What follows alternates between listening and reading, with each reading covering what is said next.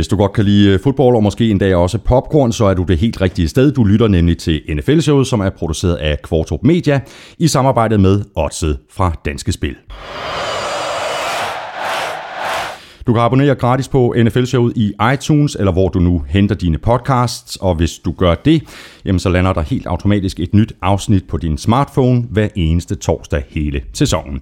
Alternativt så kan du lytte på nflshowet.dk i SoundCloud eller på gulklud.dk, hvor du jo øh, samtidig kan blive opdateret løbende på alt det, der foregår i NFL. Jeg hedder Thomas Kvartrup, og her kommer min medvært. Skål Vikings, let's win this game. Skål Vikings, honor your name. Go get that first down. Velkommen til, Elming. Godt at se dig igen. Mange tak. Jeg har glædet mig til at komme tilbage. Det lyder godt. Hvordan øh, står det til? Du skal til øh, Viborg på, på lørdag, eller hvad?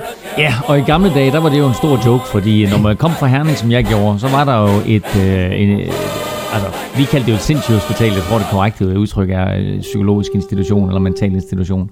Øhm, men vi jokede altid med, at hvis man skulle til Viborg, så var det fordi, man skulle indlægges for noget, der mindede om sindssyge. Men skal, skal du indlægges? Øh, ja.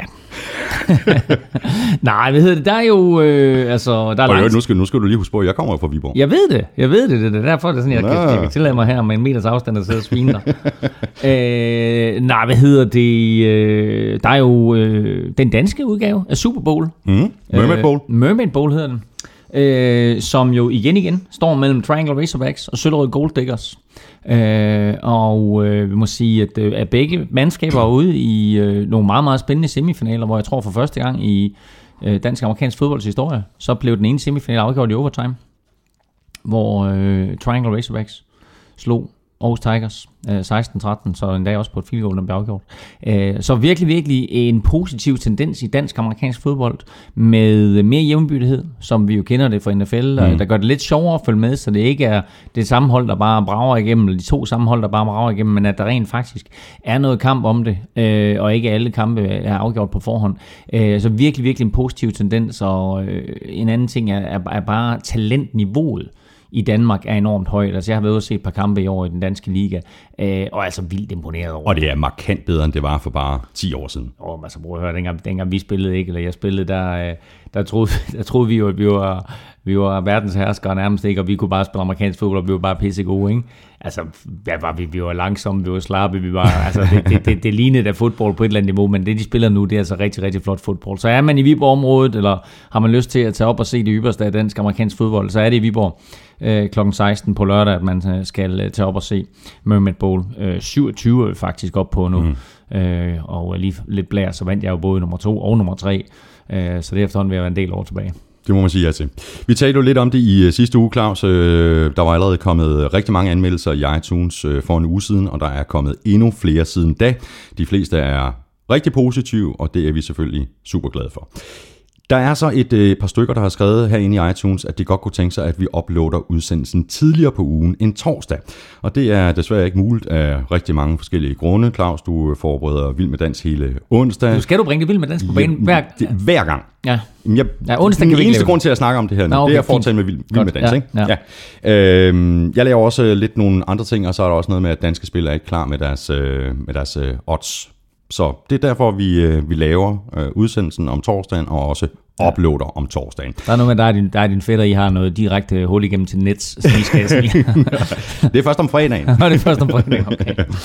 Men hvis du nu øh, har et eller andet, du gerne vil sige til os, et eller andet, øh, du gerne vil foreslå, så er det faktisk en bedre idé at skrive til os på enten Twitter eller på mail. Der har vi nemlig mulighed for at svare dig og forklare enten det ene eller det andet. Den mulighed har vi ikke i iTunes. Hvis du ikke har anmeldt os endnu, så brug lige øh, 5 minutter på det i øh, iTunes, når du har tiden til det. Især hvis du synes om det, du hører.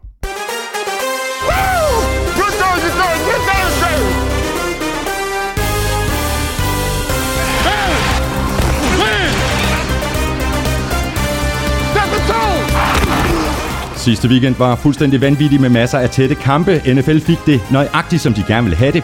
Tre kampe blev afgjort efter overtime. Over halvdelen, nemlig hele otte kampe, blev afgjort med tre eller færre point.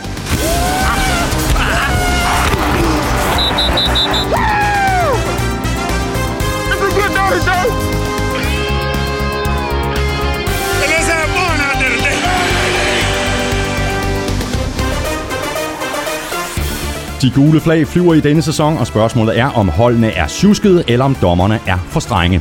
Hæng på, vi går nu alle kampene fra den seneste spillerunde igennem og ser frem mod uge 5. Velkommen til NFL-showet. Jeg hedder Thomas Kvartrup, og med mig har jeg Claus Elming. Og øh, Claus, før vi går øh, kampen igennem, så lad os lige øh, gå nogle af historierne igennem fra ugen, der er gået.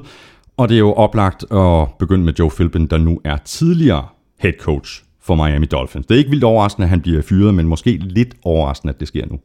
Ja, både over, fordi altså, man kan lige så godt gøre det nu. Øh, der skal ske noget i Miami, og det har jo faktisk været på tale før, at at han skulle fyres. Men øh, efter sejr u 1 over Redskins, som jo var røvheldig, øh, så taber de tre kampe i træk, og den måde, de tabte på i London, øh, var helt forfærdelig, fordi jeg, jeg har hørt sådan flere amerikanske eksperter sige, at den her kamp var vigtig. Det var på den internationale scene, det var en tidlig kamp, der var kun den ene kamp at koncentrere sig om også. For alle, alle der sad hjemme i USA, det er jo super fedt med de her tre London-kampe, de bliver spillet tidligt, så mm. der, der er kun den ene kamp. Så det var en stor kamp, hvor det var vigtigt for Philbin og resten af hans trænerstab, at spillerne var klar over, hvor meget øh, det her det betød for hele organisationen, mm. hvor meget der var på spil.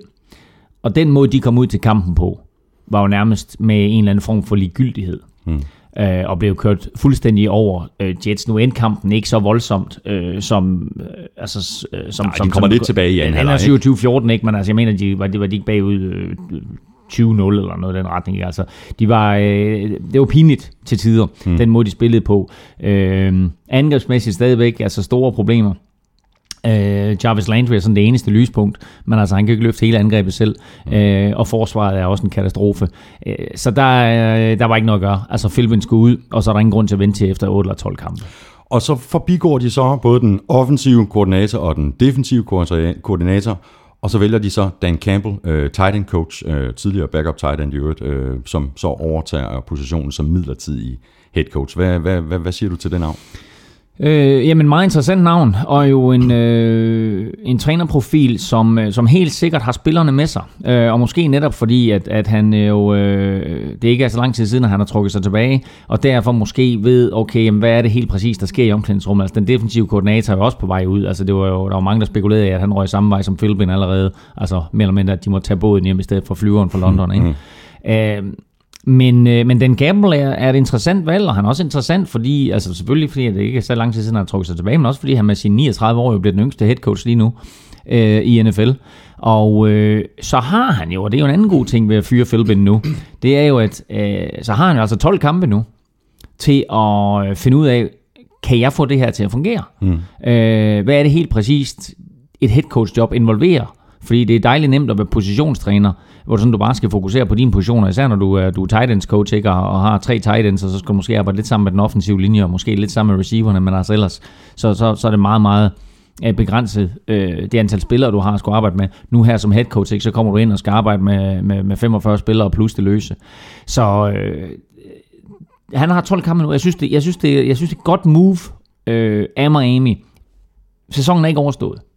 Hvis de kan få det her vendt, og, og Miami-spillerne har jo selv været ude og sagt, øh, selv vil sige, vi har talentmassen, det er indstillingen, der skal forandres. Hmm. Øh, så synes jeg, at der er noget, som, øh, som skal forandres også rent, rent playcall-mæssigt. En af de ting, jeg lagde mærke til i, i kampen der mellem Jets og Dolphins, det var, jeg synes, Dolphins spillere, apropos det her med talentmasse, øh, ikke var på samme niveau som Jets-spillerne. Og det kan have noget med indstillingen at gøre, men det kan også have noget med deres fysiske formåen at gøre. Jeg synes simpelthen ikke, at, at receiverne kunne løbe sig fri, og jeg synes ikke, forsvaret kunne følge med jetspillerne osv. osv. Alle de der små ting der. Men øh, altså, spillerne mener selv, at, at øh, de talentmæssigt er helt på højde med de andre NFL-hold. Nu kræver det så, at øh, den nye head coach, Dan Campbell, han kan komme ind og, og sætte lidt skik på det hele.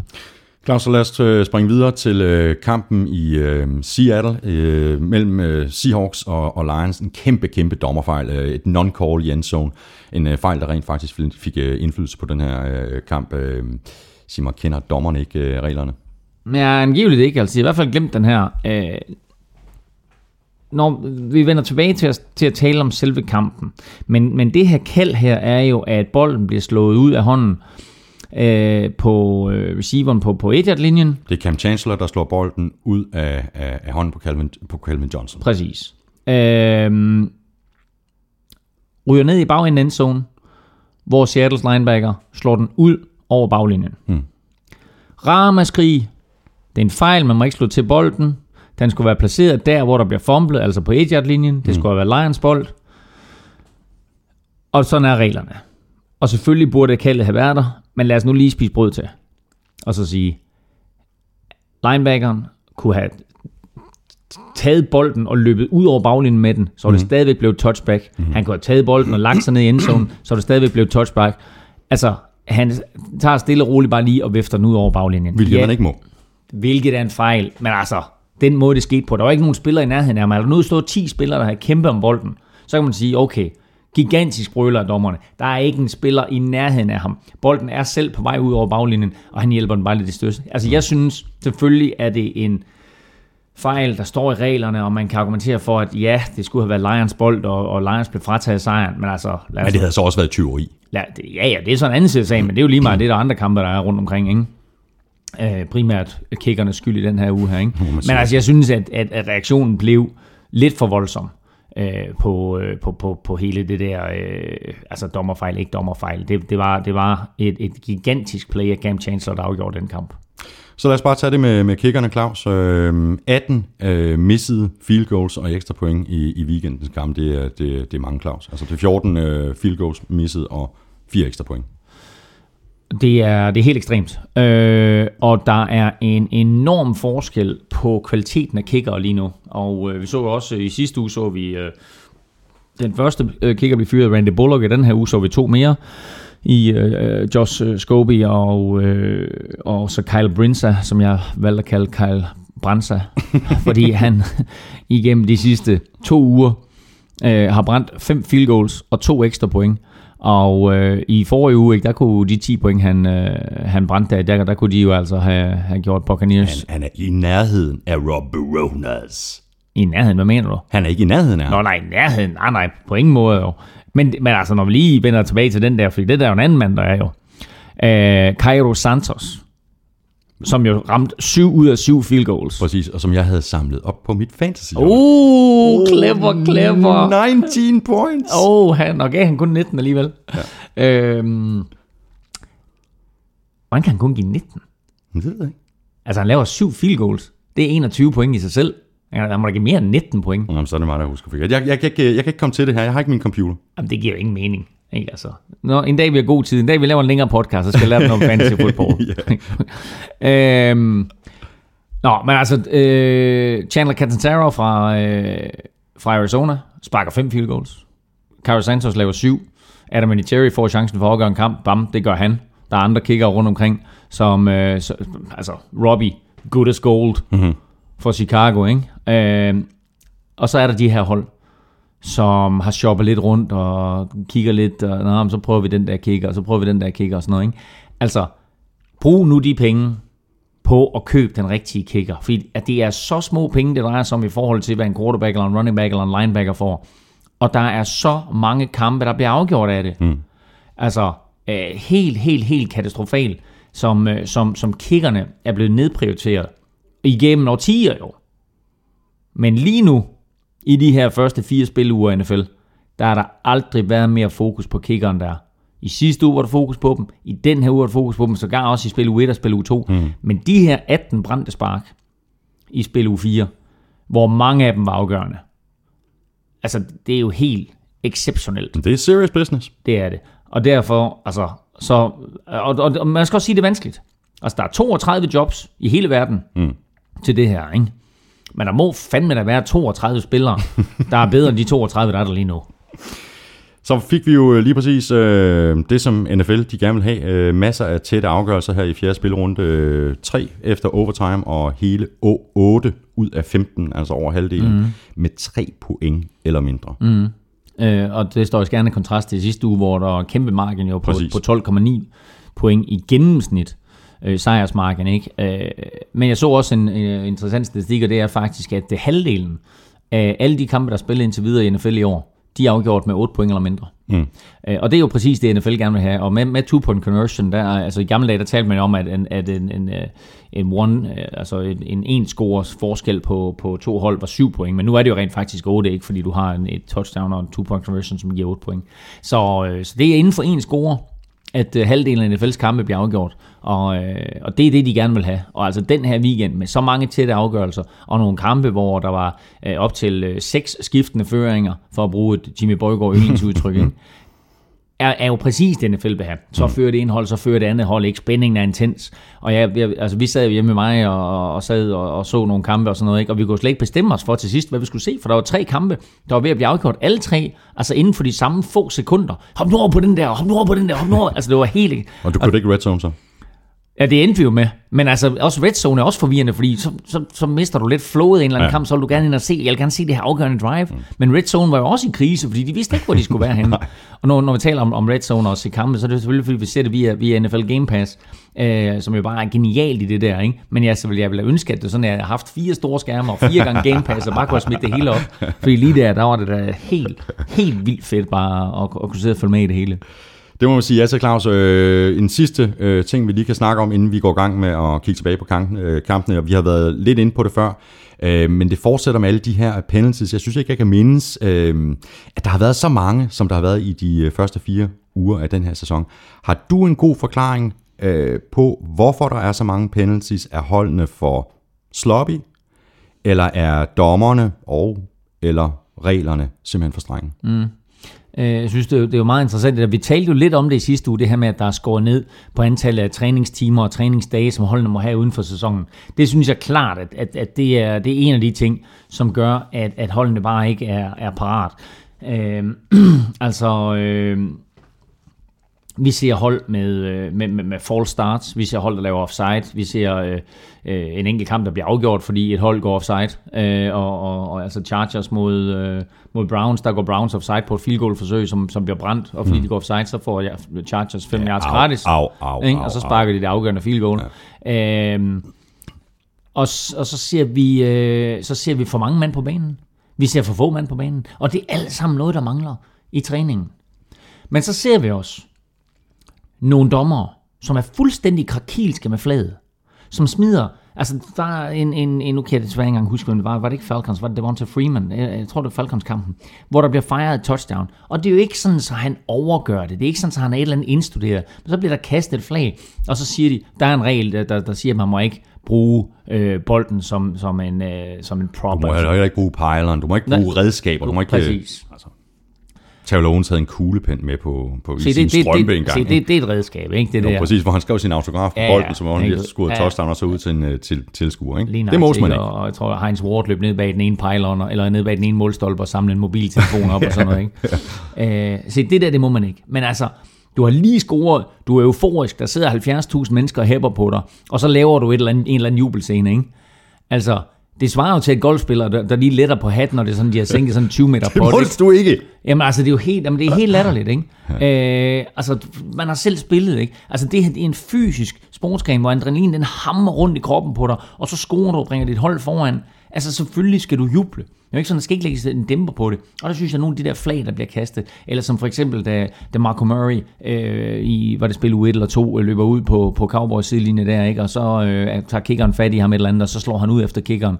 Eller det er faktisk kickeren, som bliver, altså Cowboys kicker, som bliver, som bliver øh, får, får en straf for det der, ikke? Altså det er to gamle vinder her, ikke? Altså tænk jeg nu ja, lidt og det, om. Og det er virkelig mærkeligt, ikke? Fordi altså, øh, så skulle der jo nærmest øh, kastes øh, flag hver eneste, hver eneste gang, de spiller på Lambeau Field. Altså de laver der The Lambeau Leap, Præcis. Altså, øh, det er så åbenbart ja. Øh, OK, hvilket jeg også synes, det er. Men det er... Øh, det er det indstuderet, ikke? Ja, jo, det må man sige, ja. altså, ikke? Altså, så, øh, så der er sådan noget, altså, og det er jo sådan, nu talte vi sidst om, om, om der eksisterer sådan noget som uskrevne regler, men det er da en uskreven regel, at man gerne må, må lave det Lambo Leap, ikke? Mm. Så altså, hvis de, vil, hvis de vil de der ting til livs, ikke? så skal de bare kaste flag for det hele, ikke? Altså, der er en grund til, at NFL jo i mange, mange år blev kaldt no fun league, fordi de skærer ned på alle de der ting der. Og fint nok, man skal ikke lave indstuderede ting, som kommer med til at hunde modstanderne. Men du har lige scoret touchdown, så skal du kunne hjælpe med at have lov til at juble.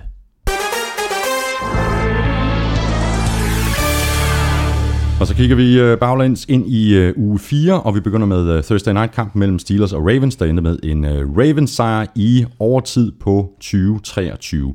Og Claus, jeg vil godt lægge ud med en påstand. Det var ikke Ravens, der slog Steelers. Det var Steelers, der slog Steelers. Oh, ja. jeg er fuldstændig enig. Altså, Ravens skulle jo så meget have været 0 og 4 nu, mm. og Steelers skulle have haft sin første sejr. Og det skulle de ikke, fordi Michael Vick spillede godt, for det gjorde han ikke. Øh, han var har uskarp, og mest overraskende var han upræcis. Øh, han skuffede mig meget. Øh, han havde nogle enkelte plays, hvor man så den gamle Michael Vick, og han kunne stikke af og sådan noget, ikke? men generelt så havde de jo rimelig godt styr på ham. Øh, men head coach Mike Tomlin lavede nogle tåbelige beslutninger, gik efter dem på fjerde down et par gange, hvor begge gange lå han væk, løb bolden, i stedet for at give den til Le'Veon Bell, mm-hmm. som jo havde en virkelig, virkelig god kamp. Og må jeg lige inden vi kommer videre, bare lige knytte et par ord på Le'Veon Bell. Fordi han er da ubetinget NFL's bedste running back. Den må, jeg har ikke set i mange år, måske nogensinde, en spiller, der på den måde kommer op, er utrolig tålmodig. Altså normalt så siger man til en running back, okay, nu løber du op til linjen, så finder du hullet, så rammer du hullet, så er det bare igennem. Ikke? Hmm. Han kommer op, så stiller han sig op sådan midt imellem venner og fjender, og så læser han lidt, og så juker han lidt med hovedet, og så tager han lige et par skridt til den ene side, og et par skridt til den anden side, og det lyder som om det går langsomt der. Det går altså rimelig stærkt, det der, mm, ikke? Mm. Og så åbner der sig et eller andet mikroskopisk hul op, og så ryger han igennem det, og så får han 4 yards på noget, der skulle have givet 0 yards. Så får han 12 yards på noget, der skulle have givet 2 yards. Han er sensationel. Det er han. Han øh, løb 22 gange for 129 yards og scorede så et enkelt touchdown. Og det sjove det er, at han brød faktisk Ravens øh, 29 kamp mm. streak, mm. Øh, hvor de ikke har tilladt øh, modstanderens running back at løbe øh, 100 yards eller mere. Og, og altså, linjen gør et godt stykke arbejde, men hold nu op, hvor er han sjov at se på. Altså, der er ingen i NFL lige nu, der kan det, han kan.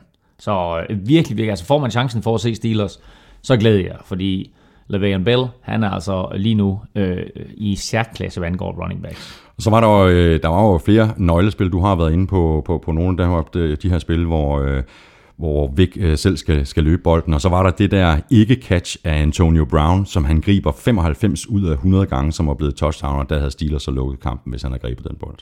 Øh, ja, og, og, og den, den var der selvfølgelig, men der var jo også den fjerde down, hvor Vic så øh, kaster til Antonio Brown, og øh, giver på ald, aldrig på noget tidspunkt Antonio Brown muligheden for at gribe bolden. Det er et elendigt kast.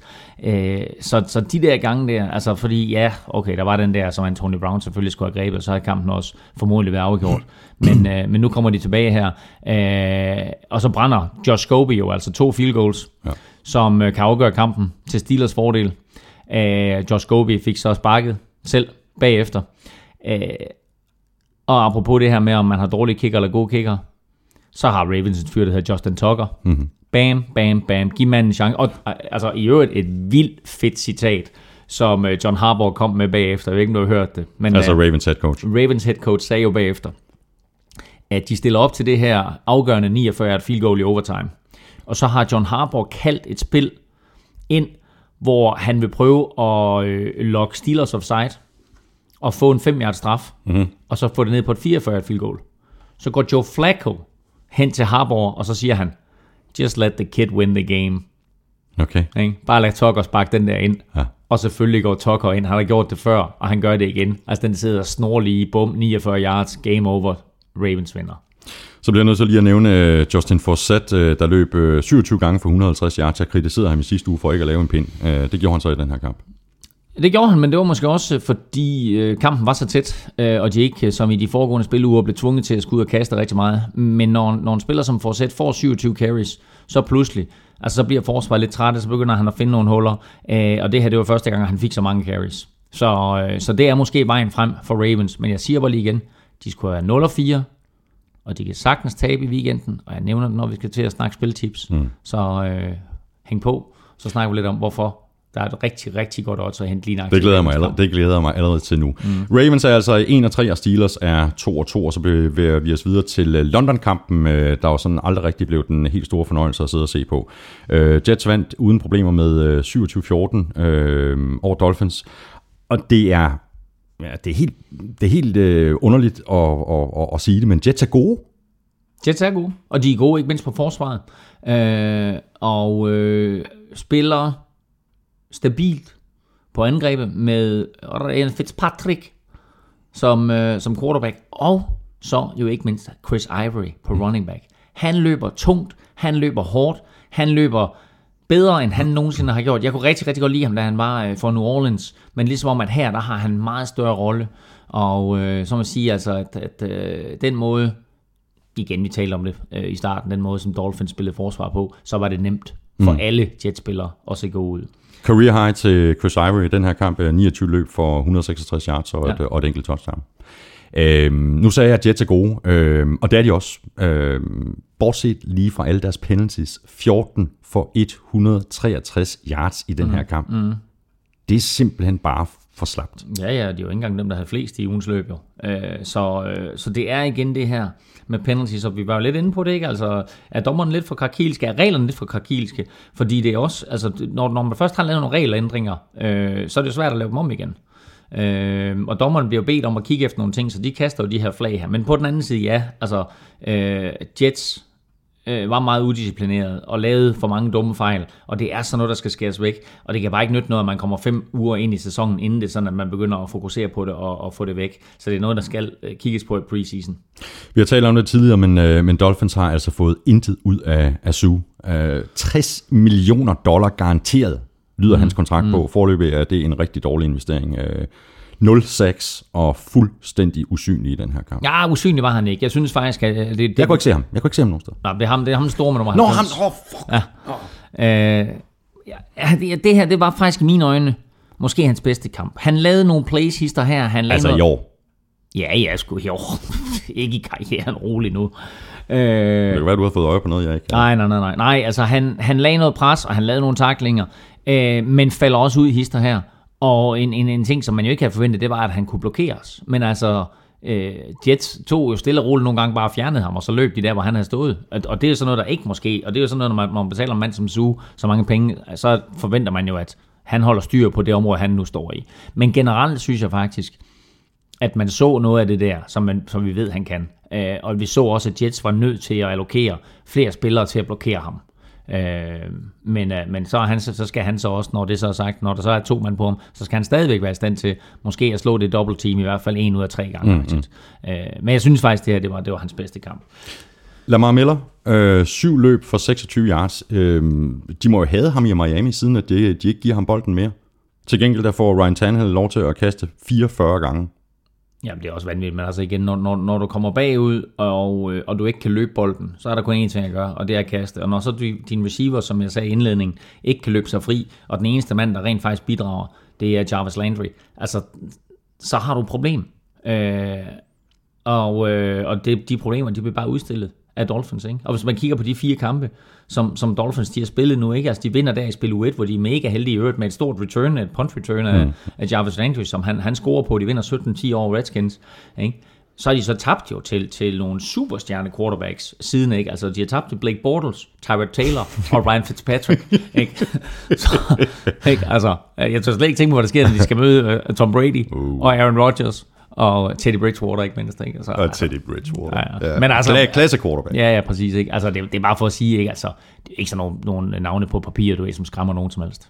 Skal vi lukke den her kamp, øh, så kan vi sige det ved at øh, notere os, at øh, både Jets og Dolphins, de har bye week nu her i den kommende spillerunde. Så hopper vi videre til Bears Raiders. John Fox fik sin første sejr som head coach for Chicago Bears. Mm. Bears fik en hjemmesejr på 22-20 over Raiders på et meget sent øh, field goal. Og jeg ved, at du ikke vil rose Kotler, Claus.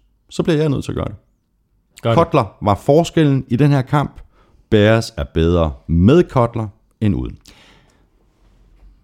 Jeg læner mig tilbage nu og så. Prøv at, øh, da vi to ville lave aftalen om, vi skal lave den her podcast her, der, der, sagde, der sagde jeg to ting. Vi taler aldrig dårligt om Vikings, og vi taler aldrig godt om Kotler.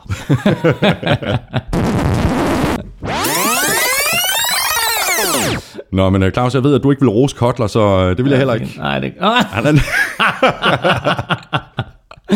Nej, øh, du har ret. Øh, jeg var meget skuffet over Jimmy Clausen i sidste uge, og Kotler kom tilbage og er jo rent faktisk med til at vinde kampen for dem, efter han har kastet en interception igen i øvrigt til Charles Woodson, der laver en interception for anden uge i træk, øh, og nu er op på 62 i karrieren. Uh, så kommer han tilbage med det afgørende drive. Sebastian Janikowski har bragt Raiders foran det her. Det var jo sådan en af de der kampe der, mm. hvor, hvor føringen skiftede frem og tilbage. Først så var det en hold foran, så var det anden hold foran. Det var en, uh, altså virkelig, virkelig en super spændende kamp at sidde og følge med i. Og så, uh, så får Kotler til sidst bolden, og så kører han et super effektivt drive ned ad banen, og så sætter man Robbie Gold ind. Mm. Robbie, good as gold. Fordi han er der bare stensikker, ikke? Altså prøv at høre, i fjerde kvartal, ikke? Der laver han altså en 54'er og en 49. Ikke? Altså, og de er ikke engang tæt på at gå ved siden af. Mm. Altså, de sidder bare snor lige ned over midterpinden, ikke? Så øh, han er øh, en super vigtig spiller for Chicago, og manden, der sammen med Kotler OK, jeg accepterer det, er med til at give øh, Bears deres første sejr. Raiders, de kommer til, og det er der øh, ikke meget tvivl om, at de kommer til at blive bedre i de kommende år. Der er allerede øh, gode tegn i år. Det var så åbenbart for tidligt for dem at øh, tage afsted og være favoritter på udebane, for det var de jo rent faktisk mm. øh, op til mm. den her øh, mm. kamp. Carr ser god ud. Øh, jeg synes faktisk selv, når han ser lidt øh, halv dårlig ud, så går han i det mindste efter de rigtige mål. Øh, kastet til Amari øh, Cooper i bunden af endzone var mm. nice. Det, er, det, det der touchdown der, Amari Cooper fra Derek Carr, øh, er jo helt spektakulært. Det er altså en anden spiller, der kaster til en rookie, mm. og de fødder de lækre fødder, som Amari Cooper han viser i endzone, den måde han håndterer bolden på, det er bare spektakulært touchdowns. Har man ikke set det, så skal man altså lige gå ind og tjekke det. Uh, jeg har et spørgsmål til dig. Mm-hmm. Hvis jeg siger Hell's Bells, Back in Black, Thunderstruck og TNT, hvad siger du så? Kom, det, kom nu, hvem har lavet dem? Det ved jeg ikke. Cause I'm TNT. Hvem har lavet den? I've got no idea. Jeg, jeg, jeg, jeg hører kun til Page Mode. Thunder. na, na, na, na, na, na, na. Thunder. Hvem har lavet den? ACDC. Ja, der var den. ACDC. Hvorfor er det interessant? I've got no idea.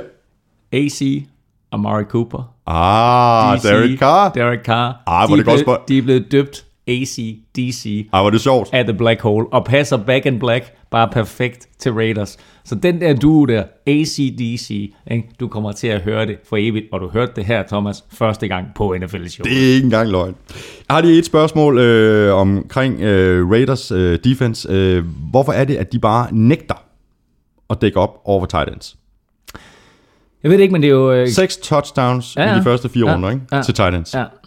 Og hvis man spiller lidt fantasy, øh, og man, man, man, man tjekker de der fantasy-råd, så står der bare, start din tight end imod Raiders. De giver flest point hmm. op imod modstandernes tight ends. Og det er jo selvfølgelig et spørgsmål om talentmasse. Det er et spørgsmål om, altså nogle gange selvfølgelig øh, det system, du kører, men også et spørgsmål om, hvad har du af personale inden, som rent faktisk er i stand til at dække tight ends op. Hvordan vurderer du det? Skal det, skal det være en linebacker, der dækker det op? Skal det være en strong safety? Skal det være en cornerback? Hvordan dækker vi dem op? Og Raiders har lige nu i det forsvar, de kørt, ikke fundet løsningen til det. Så øh, det er noget, de skal have fundet løsning på meget, meget hurtigt, fordi de kan egentlig godt gøre sig forhåbninger om at få en ret god sæson. Men hvis det er så nemt for, for modstandernes forsvar at sige, okay, vi ved, hvor hullet er hver evig eneste gang, så når vi har behov for nogle yards, så skal den ligge lige der. Ikke? Flies ned igennem midten. Modstandernes angreb. Ja, ja, præcis. Ikke? Uh, flies ned igennem midten, eller outs, eller hooks til mm. Titan, har været meget, meget åben. Uh, men ellers, så synes jeg faktisk, at Raiders forsvar er en rigtig, rigtig positiv oplevelse. Så går vi videre til øh, Falcons mod øh, Texans. Øh, Falcons er 4-0 for blot fjerde gang i klubbens historie. Og i den her uge, der var det så ikke nødvendigt med et øh, comeback i øh, fjerde kvartal for nu at sige det øh, pænt. Øh, Texans blev smadret med 48-21. Jeg ved ikke engang, hvordan det, det lykkedes Texans at få de der 21 point. Det var i hvert fald mega garbage time. Ja, ved du, hvordan det lykkedes dem? Det lykkedes dem ved at sætte Brian Højer ind. Brian, Brian Højer fra Valby. Ja. Og så kastede han tre touchdowns i fjerde kvartal. Ja, men det var garbage time du kaster stadigvæk tre touchdowns i fjerde kvartal. Jeg er bare sådan lidt, altså... Han er bedre end, uh, end Kotler? Jeg er bedre end Kotler. Hold kæft, alle er bedre end Kotler. øh, prøv at høre. Jeg synes jo, at den der beslutning om at sætte Ryan Mallett ind i stedet for Brian Hoyer i slutningen af den første kamp var helt ok. Men Ryan Mallett skulle ikke have lov til at starte i u 2 og u 3 og u 4. Der skulle Brian Højer have været tilbage, have været ind, og så sagt, okay, fint nok, jamen, vi var nødt til lige at prøve noget nyt der i fjerde kvartal, men det er stadigvæk dig, der er hmm. første quarterback. Som han jo også var blevet lovet før sæsonen. Ja, og har blevet lovet. Det er ikke sådan, det er ikke sådan, at du ved, at vi bare tager dig ud, hvis det går dårligt. Ikke? Altså, du, er, du, du er vores startende quarterback nu. Mm. Øh, og så, og så øh, tager de ham ud. Ryan Mallett spiller, nu kommer han så ind, kaster tre touchdowns i fjerde kvartal. Og reaktionen, Ryan Mallett spiller igen på søndag, det er allerede meldt ud, mm, han, mm. han starter. Altså, eller, eller ikke engang på søndag, det er jo i aften, det er jo nat, de spiller jo mod Colts jo. Så øh, jeg forstår simpelthen ikke det der. Øh, og altså, det, nu, nu talte vi om, øh, om en, en trænerfyring ikke med Joe Philbin, ikke? altså Bill O'Brien, han hænger også i en tynd tråd. Det kommer vi faktisk til at runde, når der kommer spørgsmål fra, mm. fra, fra, fra lytterne. Men bare lige for at runde den her kamp af, Claus. Falcons O-line styrede den her kamp, og jamen, altså, var de foran 35-0, så, så pillede de uh, Julio Jones og Devonta Freeman ud uh, mm. og pakkede dem ind i, i vat ude på sidelinjen, så, så de ikke skulle pådrage sig en eller anden fuldstændig latterlig skade. Ikke? Er det ikke vanvittigt, ikke? Altså Devonta Freeman, han går ind, og så scorer han tre touchdowns, og så bliver han sat ud på sidelinjen. Mm. Uh, og han var stadigvæk den running back, der rent fantasy-mæssigt scorede flest point af alle. Og hvem spiller han for? Undertegnet. Uh, så altså, Uh, de havde jo en, en, en running back controversy, nu taler man som quarterback controversy, de havde en running back controversy inden sæsonen, hvor, hvor den unge running back, Tavon Coleman, uh, jo egentlig vandt jobbet. Han bliver så skadet, bøjer et ribben, forventes tilbage inden for de næste to-tre uger. Han skal nok uh, ikke regne med sådan lige at komme ind i startposition. Uh, jamen altså, det, det, altså, jeg glæder mig meget til at se, hvad, hvad Falcons de gør med det der, ikke? men altså, Devon, uh, Devonta Freeman har da i den grad øh, taget den chance, han har fået her. Har scoret seks touchdowns i de sidste to uger. Tre i den her uge, tre i sidste uge. Det er der altså meget, meget få running backs, der har gjort igennem tiderne. Det er sådan helt, helt, helt store legendariske running backs, vi taler om. Og så er der selvfølgelig Daniel Tomlinson, der som den eneste har gjort det tre søndage i træk. Så er der en, en, en lille bit smule pres på, øh, på Atlanta Falcons øh, og Devonta Freeman, for om han måske kan score tre touchdowns, når de møder Redskins her i weekenden. Bare lige for at notere, øh, så kom Aaron Foster jo tilbage. Han øh, kom ikke rigtig i, i gang og blev så også taget ud, da de, da de var nede i sækken. Så ja, vi, vi, har, vi har ikke set, hvad han... Fumplet og, ja. og altså, ligner ikke sig selv, men altså, øh, udover at angrebet jo øh, er en katastrofe, hvor er forsvaret hen? Altså, de jo bagud 42-0, inden de fik point på tavlen. Mm. Øh, så altså, hvor er forsvaret? Som jo har holdt Texans inde i kampene i mange, mange år. Ikke? Øh, altså, selv J.J. Watt, jeg vil ikke sige, at han forsvinder, men altså, han er jo bare ikke den her lysende stjerne, som han var sidste år. Så øh, går vi videre til øh, Bengals øh, mod Chiefs. Bengals er nu øh, 4-0. Øh, de holdt øh, Chiefs ud af endzone og vandt med, øh, med 36-21. Øh, Bengals de har været gode i regular season øh, faktisk flere år i træk. Mm. Øh, jeg tror godt, at Bengals fans kunne, kunne tænke sig at se, at, øh, at det fortsætter i, i december og, og januar. Mm. Men de ser gode ud i år. Selv mm. Andy Dalton ser god ud, Claus. Andy Dalton ser god ud. Han har kastet, øh, han har været meget, meget solid, når han har kastet, øh, og har en quarterback rating i alle de fire første uger på over 115. Øh, nu kalder det det quarterback rating. Det officielle hedder passer rating, fordi det er mere beregnet på, hvor dygtig man er til at, at kaste, end, end hvor dygtig man er til at spille quarterback. Øh, så øh, det er første gang nogensinde, han har præsteret det. Fire kampe i træk med en quarterback, eller en passer rating, undskyld, på over 115. Og det er selvfølgelig også med til, at, øh, at det er gået dem så godt. Men altså, man bare siger, jeg har nævnt det her før, Bengals har i, i hvert fald to eller tre sæsoner haft den største talentmasse i NFL. Det har været det bredeste hold med det, med det største fundament, og øh, det er ligesom om, at de er altså ved at sætte det hele sammen.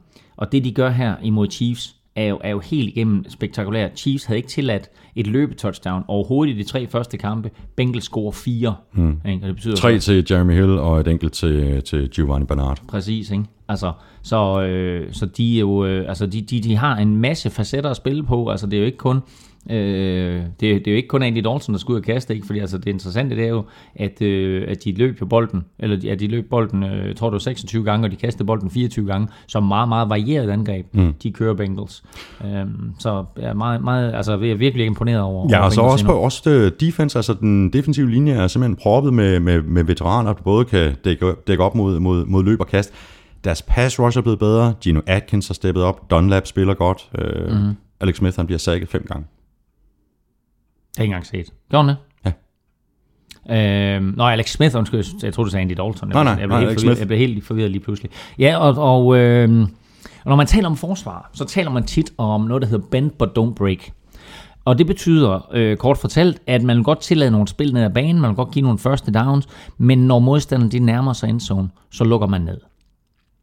Og Chiefs kom jo ikke i endzone hele dagen. Prøv lige at høre en statistik her. Chiefs havde 461 yards. Det var flere yards, det var næsten 100 yards mere end Bengals havde. Og så havde de altså bolden i 37 minutter. Mm. Altså det er næsten to tredjedel af kampen, at de havde bolden. Men de blev tilladt 0 touchdowns. Det blev til syv field goals, som han så satte ind samtlige Cairo Santos, øh, og blev dermed bare den syvende kicker i historien med, med, med, med syv field goals. Øh, men det er det her, de gør Bengals. Ikke? Det er, de vil godt til, at du kommer lidt ned ad banen, og når så banen den bliver mindre, det vil sige, at altså, du har baglinjer gør godt med, altså måske mm, 10-20 mm. yards af banen, ikke? Altså, så bliver det hele bare mere kompakt, plus så skal der være 22 spillere inden for et ganske lille område. Der er de bare skarpe Bengals. Mm. Og så gik uh, Andy Reid, han gik væk fra, fra løbet. Uh, det, er klassisk, uh, det er klassisk Andy Reid. Men hvis man skal se på noget positivt, så er det, at Alex Smith fandt Jeremy Macklin 11 gange for 148 yards. Og Alex Smith kastede dybt. What? Så du det? Han What? kastede dybt. What?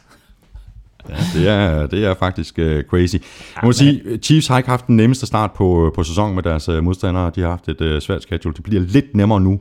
Nu skal de møde uh, Bears, uh, Steelers uden Big Ben, mm. og så uh, Lions. Så altså, jeg synes, at det er et bedre hold end deres, uh, deres score. Altså mm. nu siger en uh, sejr og tre mm. nederlag. Mm. Er du enig?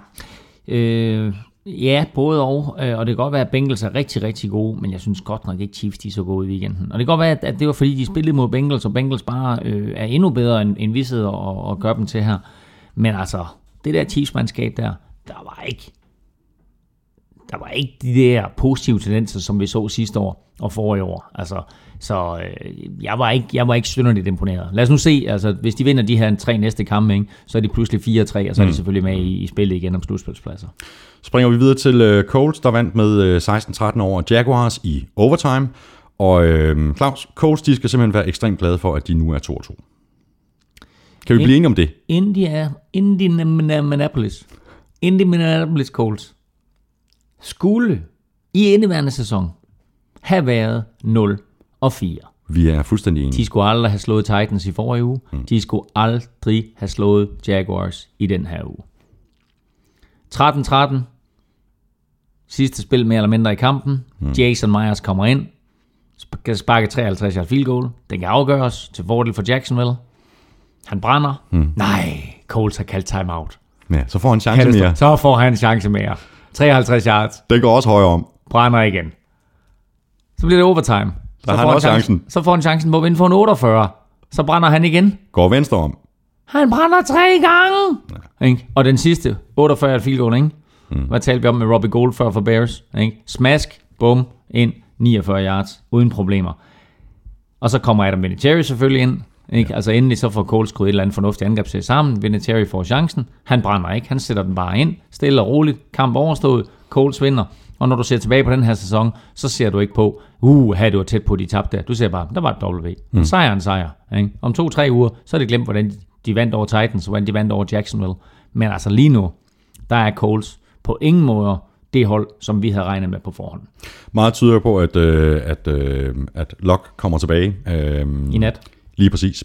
Øh, det er ikke sådan 100% sikkert, men det er i hvert fald det seneste, som jeg har, har, har kunne læse mig mm. til. Så det var jo Matt Hasselbeck, der, øh, der, der spillede i stedet for, for, for Andrew Locke. Han, jeg synes faktisk, han gjorde det rimelig godt. Han kastede lige lovligt meget til, til min smag. Øh, 47 gange kastede han bolden. Mm. Jeg forstår ikke, hvorfor de ikke... Øh, øh, det her Colts-angreb, øh, det synes jeg mere eller mindre har været øh, generelt hele sæsonen, at de ikke giver bolden øh, mere til gård. Mm. Netop også for at få, få åbnet for det her kasteangreb. Og da kampen den skulle vindes, der gav de bolden til Frank Gore, og så brød han en stor tackling, og så kom han ned på 10-12 linje eller eller andet. Og så, øh, og så kom Vinitarian og afgjorde kampen, så det var reelt set, det var altid et Gores indsats i overtime, der gjorde, at, øh, at Colts de vandt den her kamp. Så øh, jeg, jeg synes, du har fuldstændig ret. Øh, og når det så er sagt, det, man, så, så er det så uh, Matt Hasselbeck på 40 år, ikke? som uh, tror du af sin rullestol på sidelinjen, gik ind og spillede quarterback, og da kampen så skulle afgøres, så kiggede jeg over i den anden rullestol, og der sad Vinatieri derovre, ikke? Og så, uh, hoppede han ind og sparkede bolden ind, så to aldrende herrer, som, øh, som, som afgjorde den her kamp til, øh, til øh, Colts' fordel. Øh, det var jo et, øh, den 15. sejr i træk for Colts i deres division AFC South. Det er altså kun sket én gang tidligere, at et hold har vundet 15 gange i træk. Og det var altså øh, de legendariske Miami Dolphins, som jo gik ubesejret tilbage i 72-73. Ikke? Mm. Øh, den, de, de to sæsoner, der er 72-73, der vandt de 15 sejre i træk i deres division. Øh, det er helt uhørt at vinde 15 sejre i træk inden for divisionen. Nu spiller de i aften mod Texans på udebane. Spændende at se, om de får nummer 16. Mm. Lad os lige bare runde, runde af med Blake Bortles, der kastet bolden 50 gange. han spillede sådan set en, en OK kamp, øh, synes jeg, men han skal bare ikke kaste bolden 50 gange. Come on. Nej, men altså... Øh, altså og det skal han ikke, og især ikke, når kampen den er så tæt, som den er, altså, så, så bør man øh, lukrere lidt mere på løbet. Men altså, og jeg, jeg ved ikke, hvorfor at, at de bad ham om at kaste hele tiden, om, om det var så fuldstændig umuligt for dem at løbe. Men altså, øh, de skal være mere varieret i deres angrebsspil, og nok er, er Bortles en, en, en quarterback med en kæmpe upside og masse potentiale. Men altså, han skal ikke ud og kaste bolden 50 gange, og sådan er det bare. Så har vi Redskins, der vandt hjemme med øh, 23-20 over Eagles, og det afgørende touchdown, det, det faldt med 26 sekunder tilbage på klokken. Kirk Cousins fandt øh, Pierre Garçon på et øh, 4-yard øh, TD-kast. Vigtig sejr for Redskins her, og vigtig sejr for Cousins. Ja, og øh, jeg er jo ked af at pointere at jeg i sidste uge sagde, at jeg synes, Cousins så skarp ud. Øh, fordi det gjorde han igen mm. imod Eagles. Øh, og han giver Redskins øh, den her quarterback. Der er stadigvæk nogle ting, som vi talte om i sidste uge også, som, som skal rettes. Der er nogle ting, der skal coaches. Han skal blive bedre, og øh, sådan, altså, sådan ren øh, yards per kastmæssigt og yards per completions. Øh, øh, der kunne man godt øh, ønske sig, at han oppede sig lidt, ikke? men altså, han får en sejr. Han får en sejr over Eagles, det er en sejr inden for divisionen. Det her, det er bare en vigtig sejr, og det er en god sejr for Kirk Cousins og company. Og så må man sige, at det sidste drive, han fyrer af, er jo bare helt eminent. Jeg mener, han går syv, han rammer på syv ud af syv kast, og endda to af dem øh, på tredje down. Så øh, han, øh, han spiller super solidt øh, i starten af kampen, og super solidt til kampen den skal afgøres. Så en meget, meget fornem indsats af, af Kirk Cousins. Har vi øh, undervurderet Redskins øh, før sæsonen? De er 2 og 2 nu. Øh, de er, øh, har været uden øh, Deshaun Jackson, blev skadet mm. i første kamp. Jeg tror første gang øh, manden overhovedet sætter i løb. Han er på vej tilbage øh, nu til Sean Jackson. Øh, måske spiller han i kommende runde, måske i den næste. Øh, hvordan, hvordan ser du Redskins chancer i den her division? Nå, men det er jo en super interessant division, fordi øh, Cowboys, Giants og Redskins er alle sammen 2 og 2 nu. Og Eagles er 1 og 3. Så alt kan ske. Hov, ved du hvad, der, skal faktisk, der er faktisk et spørgsmål øh, fra, fra, fra en af lytterne, så lad os lige øh, holde på, på, på hesten ja. der. Øh, men, men de skal vel have gang i det her løbespil. Øh, det havde de heller ikke i den her kamp. Øh, Alfred Morris og Matt Jones øh, fik til sammen 72 yards. Øh... Altså, de skal vel ikke... Det, det er vel lige voldsomt nok at håbe på, at det er Kirk Cousins arm, der skal, øh, der skal vinde alle deres kampe. Ja, ja, men altså nogle gange så lyver statistik også, fordi øh, de der 72 yards, øh, de kom sådan set på de rigtige tidspunkter, og meget af, af de der, mange af de kast, som øh, Kirk Cousins han laver, det er jo små korte kast, der reelt set bare er kastet løb på en eller anden måde. Fordi det interessante i den her statistik, det er, at Redskins lige nu fører NFL i boldbesiddelse. De har i det, man kalder time of possession. Altså ud af 60 spilleminutter, der holder de i gennemsnit bolden 41 minutter i deres fire første kampe. Mod Eagles holdt de bolden i 36 minutter og 19 sekunder. I første kvartal, som vi vel og mærke altså er 15 minutter, der havde de bolden i 12 minutter og 42 sekunder. Så det her, det er et angreb, der bare beholder bolden inden for egen rækker. Så så længe man ikke smider interceptions eller fumbler, men kan løbe bolden øh, med Alfred Morris og, øh, og Matt Jones, han er ikke Matt Jones, ved han? Matt Jones. Øh, og kan lave de her små korte kast, så kontrollerer du bolden. Øh, og så kontrollerer du også, kan man sige, antallet af point, der kan bescores imod dig. Øh, så øh, Redskins på den måde har bygget et, et angreb lige nu, som egentlig er i stand til at kontrollere en stor del af de kampe, de kommer i, hvis de fortsat kan blive ved med at bevare bolden inden for egen rækker.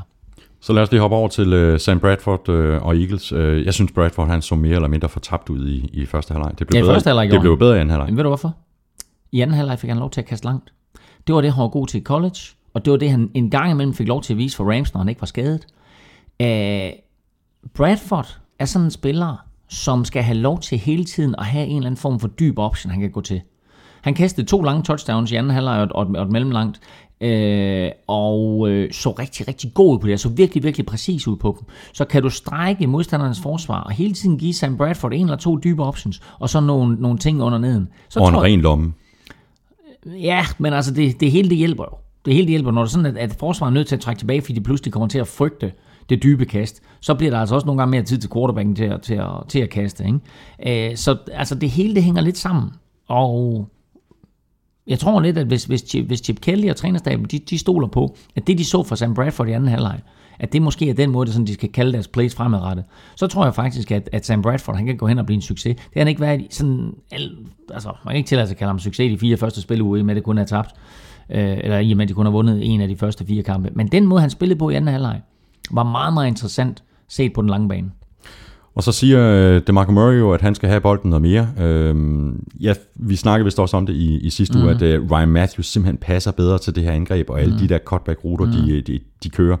Uh, må ikke Cowboys bare gerne vil have DeMarco Murray tilbage? De har jo ligesom øh, deres problemer at slås med med hensyn til skade. Ja, og lige nu vil de måske gerne, men altså, jeg synes jo ikke, jeg synes jo faktisk ikke, at Cowboys de har savnet øh, DeMarco Murray sådan helt vildt, selvom han måske nok er en bedre option for dem. Øh, jeg tror, øh, altså, jeg, jeg, jeg synes faktisk, at Marco Murray han jo også spillede sin bedste kamp for Eagles i, i, i søndags, ikke? Så altså, han har måske også... Øh, Altså Eagles har måske set nogle ting igen, ikke? Altså, så, og, og, altså igen, det hele hænger bare sammen på et angreb. Altså, mm. hvis du pludselig kan lave de dybe kast, så er forsvaret nødt til at trække nogle spillere tilbage, og så bliver der plads til, til løbeangrebet, så bliver der plads til en DeMarco Murray.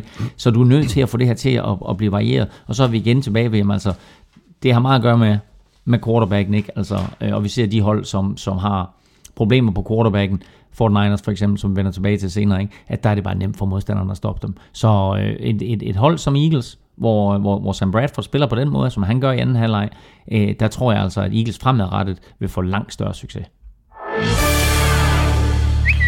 Og før vi fortsætter med øh, gennemgangen af resten af kampene, så lad os lige øh, nappe nogle af de spørgsmål, der er blevet tweetet til NFL-showet med hashtag NFL-showet. Og så skal jeg lige øh, finde det der, som vi faktisk var ved at tage hul på øh, lige for lidt siden omkring, omkring NFC East. Øh, det er Kasper Finn Olsen, der spørger, hvem der vinder NFC East. De tre hold med en chance af alle to og to, skriver han. Det er så Cowboys, Giants og Redskins. Og så siger jeg så vel, vi skal vel ikke afskrive, afskrive Eagles bare fordi de er 1 og 3. Det, det her det er en division, der er op for grabs. Overhovedet ikke. Er, det, er den ikke op for grabs? Den er overhovedet ikke op for grabs. Så hvem vinder? Det gør Giants. De kører stille og roligt herfra. Giants, de er tre eller fire plays fra at være 4-0. Og Giants er bare et rigtig godt mandskab. Så øh, jeg siger, at Giants de vinder den der division, og det øh, kommer ikke engang til at blive tæt.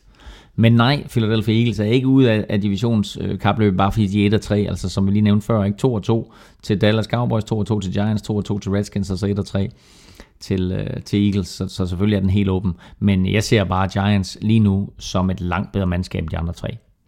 Så har vi Mathias øh, Gerlev, øh, der spørger, hvordan vi ser på, at Miami har mistet deres hjemmebanefordel ved, at de skulle spille i London. Og det spørgsmål, det kan vi måske brede ud til at handle mere generelt om det at spille i London og miste sin hjemmebanefordel mm. i en enkelt kamp. Fordi det er jo ikke kun Miami, det går ud over. Nå, men altså, hvis det er noget Miami Heat, vi talte om, så er det, så, så, så er det et kæmpe problem, ikke? Fordi Miami Heat jo øh, pakker øh, det indendørs stadion der i, i, i Miami, hver gang de skal spille basketball, men altså, der er jo knap nok halvt fyldt til Miami Dolphins hjemmekampe. Øh, college football, kæmpe stort i Florida. Øh, der er altid fuldstændig fulde huse, men, men øh, uh, NFL football har det altså en lille smule svært i, i, i Florida i de her dage her, og ikke mindst i Miami. Så øh, ikke så stor en bagdel for Miami, øh, at... Øh, at øh, på, på den måde rent tilskuermæssigt, man kan sige, okay, at de pludselig skal ud og flyve os til en hjemmekamp, er selvfølgelig øh, lidt bagvendt. Men på den anden side, der er lavet en overenskomst mellem alle, alle NFL-klubberne, at det er sådan, at alle øh, over de næste par sæsoner skal have en, ude, eller en hjemmekamp øh, spillet øh, i London. Mm. Så, øh, så alle, alle kommer ud for det her, alle mister en af de otte hjemmekampe på et eller andet tidspunkt til øh, en kamp i Europa. Og jeg synes, det er, det er, jo, det er fedt for sådan som os, der bor i, i Danmark eller resten af Europa, at vi mm. har lettere ved at komme til en NFL-kamp, øh, når den bliver spillet i, i London. Personligt er jeg bare ikke sådan den, den store fan af det her projekt med de her London-kampe, fordi de er bare anderledes. De er anderledes. Jeg, jeg, jeg er fan af hele konceptet omkring det her med, at, øh, at de nu er begyndt at spille dem tidligt. Øh, sådan så pludselig, som i søndag sikkert, så får du sådan en helt igennem vidunderlig fodbold søndag, ikke? der starter 15.30 og, og 14, bliver du, 14 timers fodbold. Og, ja, og bliver du op, ikke? Du ved, så slutter den sådan noget 06 eller 06.15, ikke? Altså, jeg så så kun tre kampe, øh, gik i seng til den scene, men altså, øh, den kommer man så tage dagen efter på condensed på Game Pass, men mm. øh, det er rigtigt nok, at, at det her med NFL, der vil ud og internationaliseres og spille nogle kampe i Europa. Nu er der blevet spillet tre kampe i, i London i, den, i, i år. Det skulle faktisk have været fem i år, men de har valgt øh, at køre ned på tre, fordi der er VM i rugby. Og det blev simpelthen for meget øh, konkurrence med VM i rugby, hvis de skulle ind og køre fem. Så vi ville faktisk have prøvet at lave fem i år. Det de gør i år, det er, at nu har de spillet den her ene kamp her, og så spiller de to kampe i træk i London. Øh, altså to uger i træk. Øh, og det er et testforsøg også fra, fra NFL's side. De vil se, okay, kan vi fylde Wembley to uger i træk? øh, med et hold. Fordi det er klart, at hvis der skal et, et, et NFL-hold til Europa, et NFL-hold til London, så er de nødt til rent logistisk at sige, så spiller vi to hjemmekampe, så to udkampe, så to hjemmekampe, så to udkampe. Så det, de går ind og tester nu her, den sidste weekend i oktober, den første weekend i november, det er, kan vi fylde Wembley to søndage i træk? Mm. Og umiddelbart øh, er svaret ja. Nu er det selvfølgelig fire forskellige hold, der kommer og spiller, og det er ikke sådan noget med, at øh, London Jaguars øh, har hjemmebane i alle kampene. Men, men umiddelbart så er NFL jo i gang med at teste, kan vi lægge mm. et NFL-hold i Europa, kan vi lægge et NFL-hold, altså med 99% sikkerhed bliver det med base i London, ikke? Øh, og, og det er klart, at, at der har de testet nogle forskellige ting. Først var det en kamp, så var det to kampe, nu er det tre kampe, nu er det tre kampe igen, men hvor de to så hænger sammen. Så på den måde, der er de hele tiden altså meget strategisk i gang med at undersøge mulighederne for fanbasen i øh, London, England og Europa. Dan Bering har sendt et link med en øh, historie på Pro Football Talk, og det har han gjort ind på vores øh, Twitter. Øh, og det her, øh, den her historie, den handler om øh, Texans head coach Bill O'Brien, der ikke rigtig har kunne beslutte sig for, om han, øh, han ville gå med Ryan Mallet eller Brian Hoyer som quarterback, mm. og det har vi så talt om lidt øh, tidligere.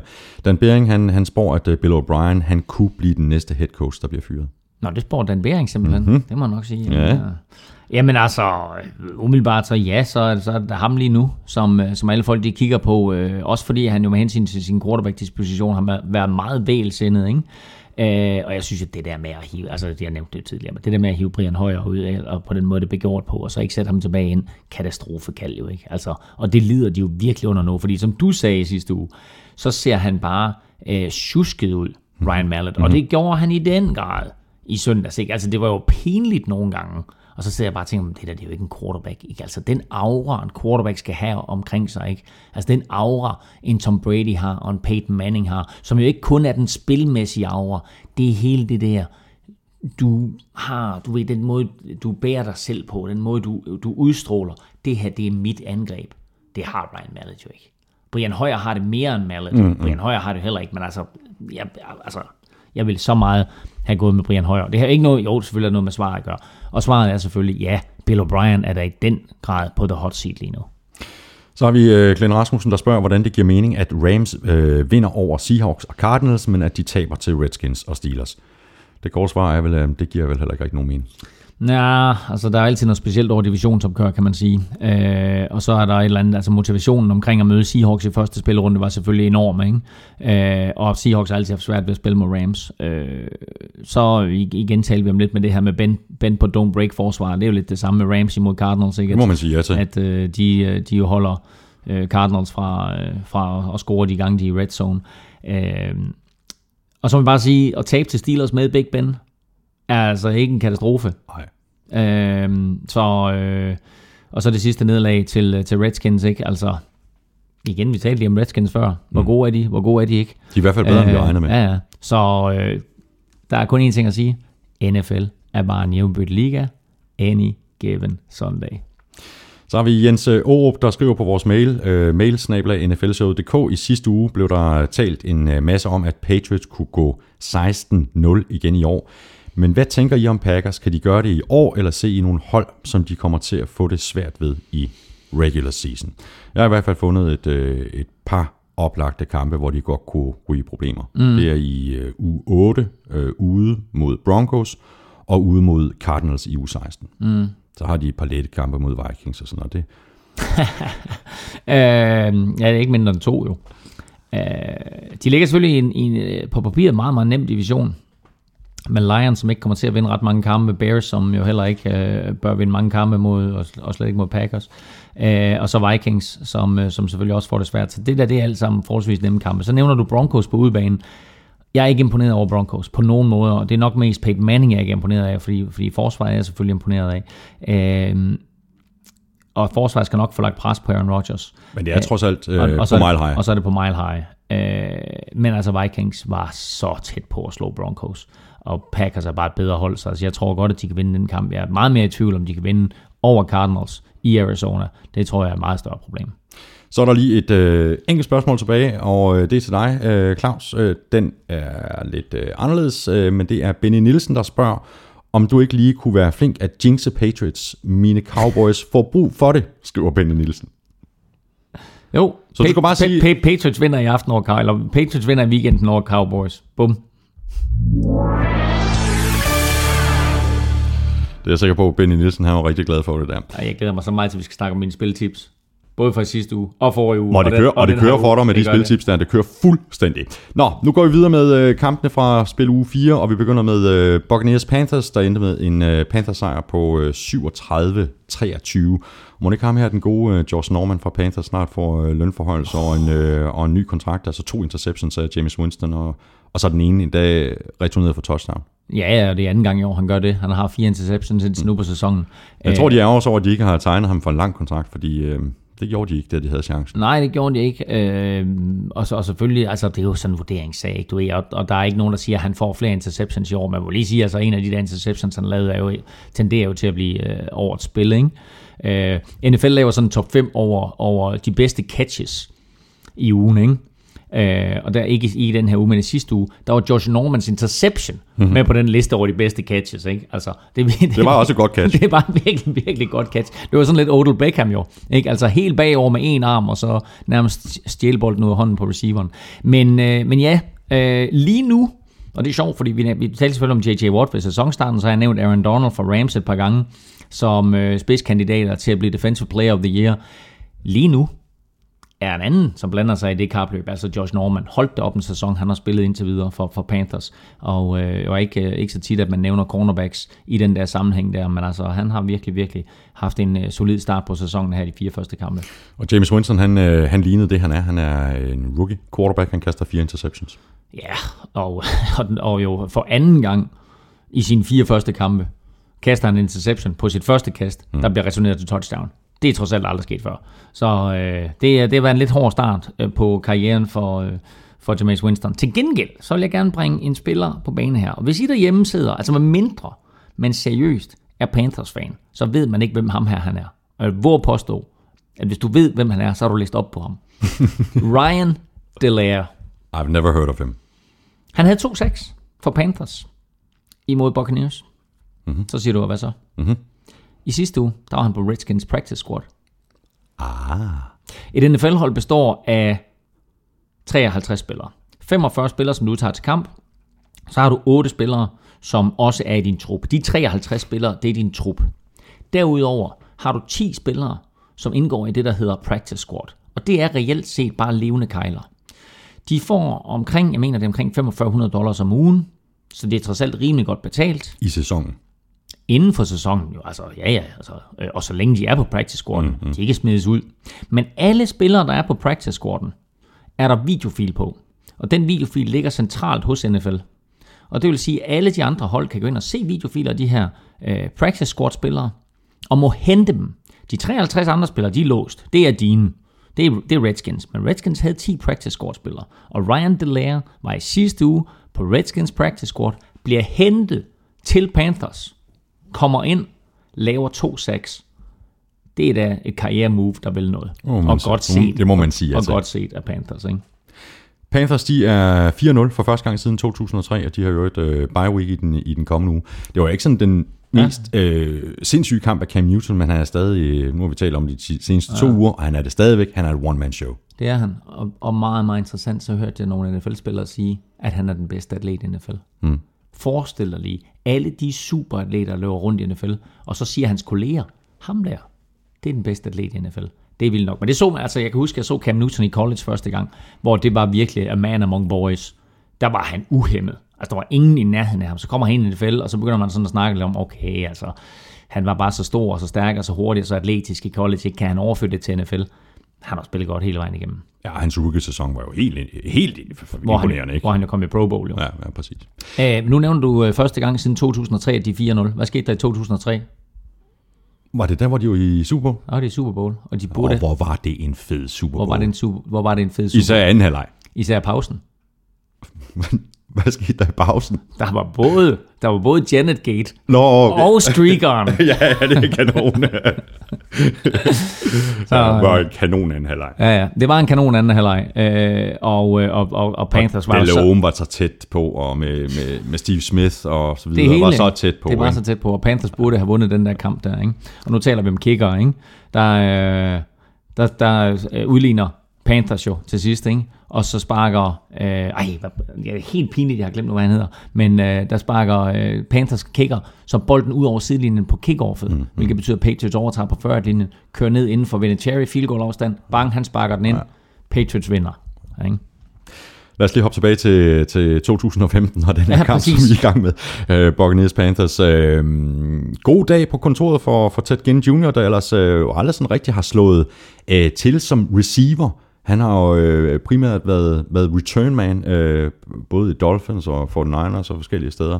To grebne bolde for 18 yards, to touchdowns. Det er en god statistik. Det er da meget god statistik. Ja, og han, han er tydeligvis øh, et af Cam Newtons favoritmål i endzone nu. Øh, primært jo fordi, de ikke har Calvin Benjamin som er skadet fra sæsonen, så der skal jo ske et eller andet dernede.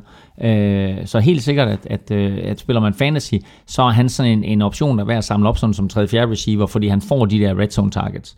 Så øh, det, er, det, det er ganske udmærket statistik for ham. Der er jo et meget sjov øh, anden statistik, som, som øh, har noget med boks at gøre, øh, og det er jo, at det var, det var deres 11.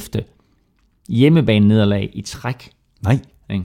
Altså, jeg kan godt forstå, at, at folk ikke gider se fodbold i Florida. Altså, ja. Og det værste hele det er, at det er jo et super fedt sted at se fodbold i Tampa, ikke? med Sørøver skib og Sørøver landsbyen og alt det der. Ikke? Mm. Øh, men altså, nu har de tabt 11 hjemmekampe i træk. Det er, det er trods alt ret voldsomt. Ikke? Det er pinligt. Og nu spiller de imod Jacksonville i weekenden på hjemmebane. Og jeg forudsiger nederlag nummer 12. Mm. Mm-hmm.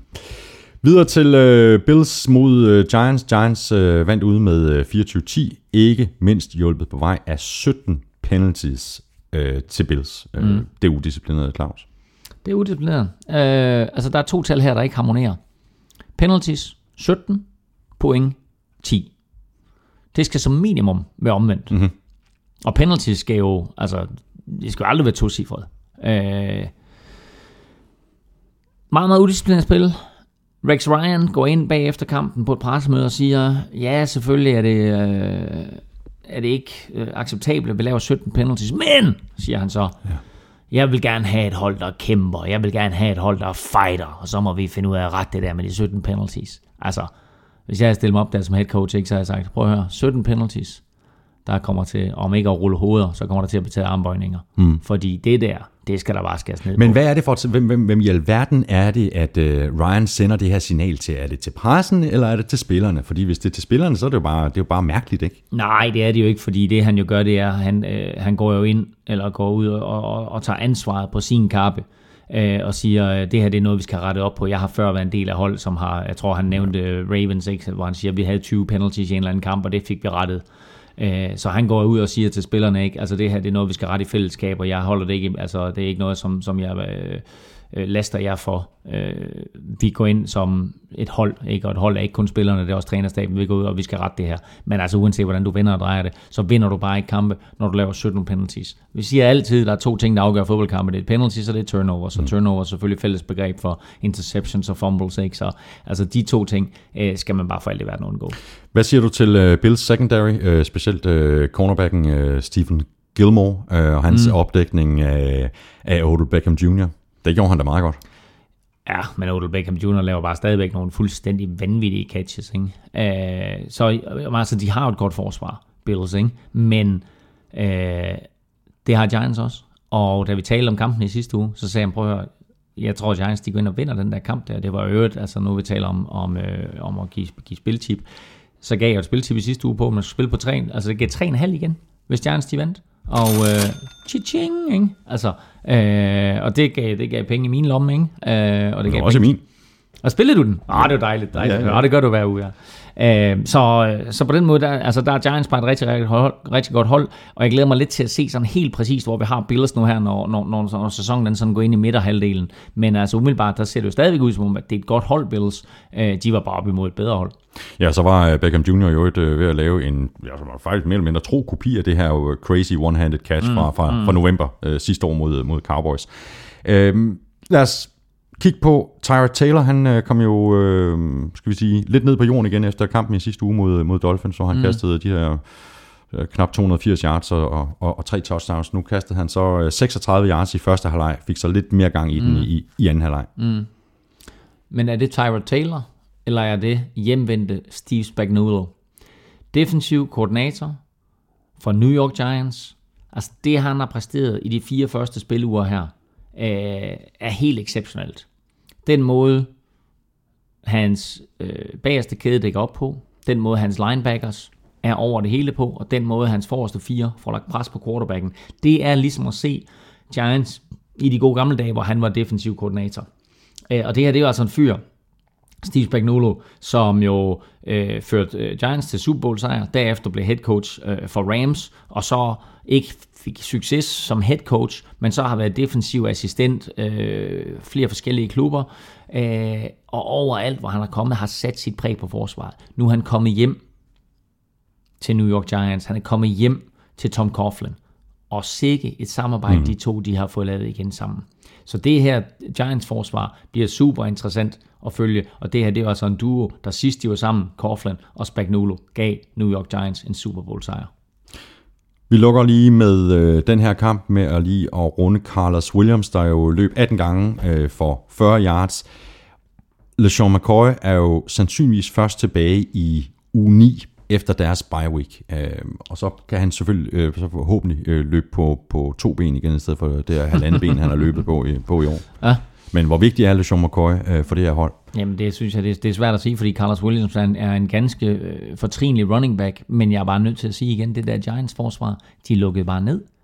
Øh, og det har de sådan set gjort indtil videre i sæsonen, og de bliver bare bedre og bedre. Jeg skal aldrig glemme, det, øh, da, da Spagnuolo han kom til, og de første, jeg tror faktisk, det var de første fire kampe, der var Giants i kæmpe krise, indtil Giants-spillerne fandt ud af, hvordan fungerer det her forsvar. Og da de først fandt ud af, alle spillerne, okay, og stole på hinanden jo, det er jo super vigtigt. Og det der er med Spagnuolos forsvar, det er, alle, og man kan se det, kommunikationen blandt de enkelte spillere, blandt de enkelte positioner, blandt de enkelte grupper på forsvar, er helt i top. Og det er vigtigt for det her Spagnuolo-forsvar. Så den måde, at de fuldstændig molestrerede Bills på, det bliver ikke sidste gang, vi kommer til at se det i den her sæson. Chargers Browns øh, 30-27. Browns tabte på udebane. Forfærdeligt nederlag til Browns, og vi har været lidt inde på det. Øh, Øh, øh, Claus, Chargers vinder på det her field goal i de sidste sekunder, men først efter, at de altså havde misset deres første øh, field goal mulighed, mm. og øh, Browns var bare gået offside, og så, eller i hvert fald en af spillerne for Browns mm. var gået offside, og så fik øh, rookie kicker, så Josh Lambo en chance mere. Det er, som man siger, Jylland en rigtig træls måde at tage på. Ja, altså Lambo, ikke? Altså, det, det lyder ligesom, når en asiat skal sige Rambo. Lambo. Lambo! Kom, kick the ball, Lambo! you kick the ball long. Fly, fly lie, one Lambo. one Lambo. fly lie. Det er sjovt, det der. Hvis man nogensinde har været ude, og man prøver at bestille uh, stegt ris, så bliver det fly lie. Præcis. uh, men uh, Lambo, han, uh, han brændte den første. Browns går uh, offside på det kick får en 5 yards straf. Lambo, han får en chance mere, yeah. og så sparker han den ind, og så vinder Chargers øh, 30-27. Øh, og altså, øh, det er, jo, det er jo bare en, en kæmpe forskel, ikke? Fordi pludselig, så, øh, pludselig så er Chargers 2 2 i stedet for 1 3, og pludselig, ikke? Så, så er Browns 1 3 i stedet for 2 2. Og så kigger man noget, så ser man på, på, på, på stillingen, ikke? og siger, at selvfølgelig Chargers de 2 2, det giver god mening, ikke? Mm. Og Browns 1 3, nå, som, som altid, ikke? Det er sådan nogle små ting, der afgør det. Det er det.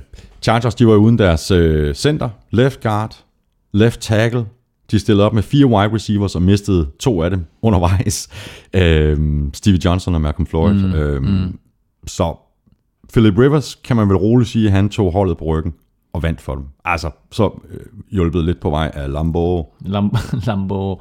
Øhm, ja, og øh, igen, øh, Philip Rivers er jo bare en af de her top, top quarterbacks, i NFL, som øh, folk omkring ham bare kigger på, og så siger, Philip, vælger den her kamp for os. Og det gjorde han. Øh, selvfølgelig med god hjælp fra, fra, fra Browns, men øh, imponerende indsats af Philip Rivers, som jo i, i hele sæsonen igennem jo faktisk har taget en del skrald øh, og rejser sig op og fortsætter ufortrødent og vinder den her kamp. Selvfølgelig mod et Browns-mandskab, som man på papiret skal vinde over. Øh, når det så er sagt, så tror jeg, han ser rigtig meget frem til at kunne åbne døren og så sige, hello and welcome home, Mr. Gates.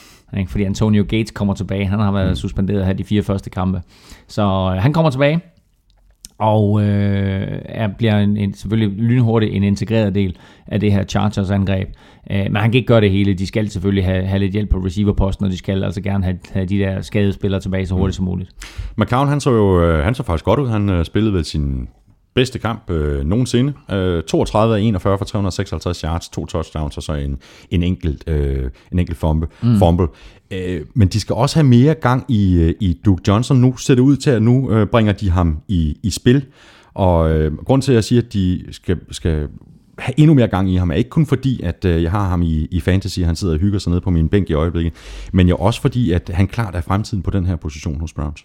Ja, altså, øh, jeg havde jo egentlig regnet med, at det skulle være Isaiah Crowell, som, som blev øh, første running backen hos Browns, og det er han vel principielt også, hvad angår løb, men altså, når du sådan ser på det overordnede øh, som jo hersker rigtig, rigtig mange steder på, på de fleste NFL-hold, nemlig med, at du har running back, som både kan løbe og gribe bolden. Så er Duke Johnson på, på sin vis førstevalget. Han, øh, der blev kastet 10 bolde til ham, han greb de 9. Øh, for 85 yards og et enkelt touchdown, ikke? og så løber han bolden 8 gange for 31 yards. Præcis. Øh, så altså 17 touches. det er i hvert fald en, en spiller, som, som er værd at starte på sit fantasyhold. og på den måde er det sådan, at, at han, han bliver den her receiver på primært tredje down. der vil han fremadrettet også være en stor del af Browns angreb. Åh oh, ja, Claus, så skal vi til det. We just got our ass totally kicked. We couldn't do diddly poo offensively. We couldn't make a first down. We couldn't run the ball. We didn't try to run the ball. We couldn't complete a pass. We sucked. Claus, jeg ved ikke, gider du sige noget? Fordi, altså, okay, for Niners Packers, 3-17. Ja. ja. Øhm. Og dem, der sidder derude og tænker, hvad skete der lige der? Altså, hvis man ikke har hørt NFL-showet før, så er Thomas jo kæmpe Fort Niners-fan. Og øh, efter en, en flot sejr i spil 1 over Minnesota Vikings, så er det gået ned ad bakke, og gået ned ad bakke, og gået ned ad bakke for 49ers. Og øh, jeg ved ikke, om det kulminerede i weekenden, men øh, de så i hvert fald elendige ud imod Green Bay Packers. Scorede tre point, og Colin Kaepernick lignede alt andet end... Han spiller som en pose nød. Alt andet end en NFL quarterback. Han ser for tabt ud. Og hvis der ikke sker et eller andet meget markant i løbet af de, de kommende kampe, så er han færdig i fodbold. Han er i hvert fald færdig i 49ers, for han, han får ikke øh, den selvtillid tilbage. Nej, og altså, der er sket mange ting. Øh, altså, han har ingen selvtillid. Jeg tror, hans holdkammerater lidt har mistet tilliden til ham. Øh, den offensive linje er i, i store problemer, fordi jeg tror tit, fordi de ikke helt ved, hvor han er henne. Han er så udisciplineret som quarterback, at de ikke helt ved, hvor han er. Han ved ikke helt, hvor de skal blokke henne, og så bliver han sækket og ramt. Og jo mere han bliver sækket og ramt, jo, jo mere skræmt bliver han selv. Og så begynder han sådan at, at, at kigge på, hvor kommer presset fra, i stedet for at kigge på, hvor er min receiver henne. Så løber han ud, du ved, som ellers altid har været en af hans styrker, så løber han ud, så prøver på at kaste bolden, ikke? og så kaster han sådan i jorden to meter foran receiveren. Du kan bare se Anquan Bolden, der kommer ud på sidelinjen, ikke? og sådan altså fuldstændig frustreret, øh, tager sin hjelm af, og sådan... Hammer Torrey Smith. Ja, altså, øh, og det, det er selvfølgelig frustrerende at være receiver i den der situation. Men, men Colin Kaepernick lige nu, altså det, altså når, det står virkelig slemt til, når folk begynder at tale om, at Blaine Gabbert er en bedre valgmulighed hmm. end Colin Kaepernick. Blaine Gabbert er altså backup quarterback, ikke? Ja, undskyld, lad mig kalde backup, fordi quarterback er han ikke. uh, Og altså, når man begynder at snakke om, at han er en bedre option end Colin Kaepernick, så står det skidt til. Ja, han blev ramt øh, på halvdelen af sine dropbacks og blev sækket i alt øh, seks gange i den her kamp. Hvis man skal se på noget positivt for 49ers overhovedet, jamen så var det da, at øh, forsvaret rent faktisk øh, spillede en, mm. en god kamp og rent faktisk også lagde pres på, på Aaron Rodgers. De lagde pres på Aaron Rodgers, de saggede Aaron Rodgers tre gange, de var rigtig, rigtig solide i opdækningen, og de der gange normalt, når vi ser Rodgers mod alle mulige andre hold, hvor han lige træder ud af lommen og køber sig lidt tid, og altid god til at holde fokus ned ad banen, øh, der kunne han ikke finde nogen, der åbne. Så øh, virkelig positive tendenser på den front for Fort Niners. Og det er det, de lige nu skal tage med sig. Det er at sige, okay, vi har rent faktisk et forsvar, som er om ikke, øh, om ikke top notch, så i hvert fald med et godt fundament, som vi kan bygge på. Øh, og så må vi sige, det, det er her, vi starter, og så må vi lade angrebet komme hen ad vejen. Og forskellen på øh, Aaron Rodgers og så mange andre quarterbacks, det er jo, at han, øh, han slår de dygtige forsvar. Altså han finder en måde at vinde på. Ja, det gør de dygtige quarterbacks jo bare. Altså, nu nævnte du Philip Rivers før, ikke? Øh, en Tom Brady, en Peyton Manning, øh, en Tony Romo. Øh, Ben Roethlisberger. De Alle der, sammen top 5 quarterbacks. De, ja, ja, præcis, og der, der, og der er garanteret flere. Øh, men det er det jo det, de kan, og det er jo derfor, at den position jo også bliver kaldt den sværeste position overhovedet i professionel sport. Det er fordi, den er så unik, den position, og der er så stor forskel på de dygtige, og så er de ikke dygtige. Øh, og der må vi bare sige, at, at det tager altså lidt tid at blive en dygtig quarterback i NFL, og alt det upside, som Colin Kaepernick gerne havde i sin første sæson som starter, hvor de var i Super Bowl, det er jo long gone. Fuldstændig. Har du mere til, til den her kamp? Nej, det er fint. Lad os bare gå videre, for den næste kamp den er vigtig. Det er den nemlig, det er alle kampe, Claus. Jeg vil bare lige knytte en kommentar til det her. 49ers, de skal jo til Meadowlands mod, mod Giants, og jeg håber, at de taber den kamp og resten af kampen, så der kan blive ryddet op i den uh, organisation. I'm not even kidding. Nå, så er Todd Gurley i gang. Uh, Rams vandt ud over Cardinals med 24-22. Han spillede en uh, rigtig, rigtig god kamp, Gurley, og det gjorde Tavon Austin øvrigt også. Kan du nævne mig de to bedste plays, som Todd Gurley lavede? Og så siger du, ja, du, Ja, det kan jeg godt. du er et eller andet 22, eller et eller andet... Hvad? Nej, det er til sidst, hvor han ikke løber ud over sidelinjen. Og han gør det. Han bliver ind, han gør det to gange. Han bliver inbounds i stedet for den her unge rookie running back, der siger, jeg skal bare i endzone, jeg skal score touchdown. Nej, nej. Han, he slows down. Han- Han, og så bliver han inbounds, så tiden den kan gå. Første gang, der får er han, smukt. Første gang, der får han den første down, ikke? Mm. Så løber han over til sidelinjen, så smider han sig bare ned. Hvor mange running backs gør det? Smider han sig ned. Læg lige mærke til, øh, at når det der, det sker i college, hvis du så har fået en første down, så stopper tiden, indtil kæden er på plads, og så starter tiden igen. I NFL, der kører tiden kontinuerligt. Mm. Men han er allerede her i sin anden kamp på banen i NFL. Han var jo skadet de første par uger der. Nu, er han, nu, er han, og nu spiller han for anden gang. Øh, så smider han sig ned. Tiden kører videre. To, tre plays senere, der sker præcis det samme modsatte side. Løber ned langs sidelinjen, og kan jo egentlig se endzonen. Mm. Men ved, hvis jeg lægger mig ned nu, så er kampen overstået. Så får Cardinals ikke bolden i hænderne igen. Hvorfor give bolden i hænderne til Cardinals, hvis jeg kan Nej, lægge og mig give ned dem en chance. og give dem en chance? Så lægger han sig kunne hjælpe mig ned, hvad 10 yards for endzone eller et eller andet. Ikke? Mm. Da jeg så det der, så tænkte jeg, jeg, jeg, sidste gang jeg huskede det, det var Brian Westbrook for Eagles, som lagde sig ned på 1 linjen Ikke? Running back, der løber mod endzone, og ser endzone, hmm. og så lægger han sig ned på 1 linjen Gurley, han gjorde det, det var så omkring 10 linjen aktivt land, men det er en rookie running back, det her. Og der er sikkert der er selvfølgelig, selvfølgelig nogen, der, der har visket ham i ørerne. Gider du ikke øh, lade være med at, at løbe ud over sidelinjen og stoppe tiden? Gider du ikke lade være med at score touchdown? Mm. Men derfra så til, at den her rookie running back, men han kan se endzone. Han kan se, mm. hvis jeg sætter mm. turbo på, så mm. ryger jeg så ned og scorer ja. 6 point. Ikke?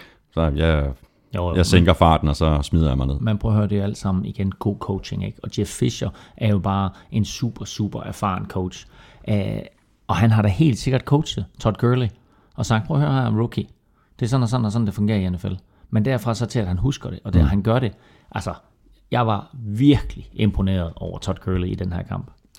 Cardinals var vel øh, i virkeligheden... Øh, Har vi nævnt, nævnt resultatet? At Rams vandt 24-22 det kan godt være, at jeg kom øh, fuldstændig fra det, Ja. men det gjorde de. Ja. Øhm, Og det var det ikke, altså, at Cardinals jo taber for første gang Ja, ja, i den her præcis. sæson. Ja, ja, og de var jo, øh, de var jo store, store favoritter, både du og jeg, mm. og mange andre regnede med, mm. at Cardinals ville vinde den her kamp. Ikke fordi Rams er et dårligt hold, øh, men fordi at Cardinals har set så ufattelig mm. stærke ud her i, i begyndelsen af sæsonen. Og faktisk stadigvæk synes jeg ser stærke ud. I virkeligheden var de må, måske det bedste hold. Øh, de stålede sig bare i red zone, og det er selvfølgelig også en del af det. Fitzgerald fumblede, øh, rookie David Johnson fumblede også, mm. Carson Palmer han kastede en dyr interception. Ja, så tre turnovers, og så øh, imod et forsvar, nu talte vi om bend på don't break før, det her det er virkelig et bend på don't break forsvar, som Rams de har. Øh, og især når de spiller mod så godt et hold som, som Cardinals, fordi Cardinals var inden kampen mod Rams NFL's suverænt bedste hold i red zone. Og red zone, det er jo, når man kommer ind for 20-linjen og så frem mod mållinjen. Der er nogen, der kalder det red zone, det er sådan den gængse øh, den gængse terminologi. Der er også nogen, der kalder det green zone, fordi dollars jo øh, normalt øh, har slang over green, ikke? Og så er der øh, andre, som, øh, som kalder det gold zone, fordi det er, det er her, du, du, du, tjener, du tjener guldet. Men altså, inden for red zone, de sidste 20 yards, der havde Cardinals, når de havde været derinde i de første tre kampe, scoret touchdown på 11 ud af 12 forsøg. 12 gange har det været red zone, det har udmyndtet sig i touchdown til 11 gange. I Rams var det derinde 5 gange, scoret et touchdown. Og det var forskellen på de to mandskaber i den kamp.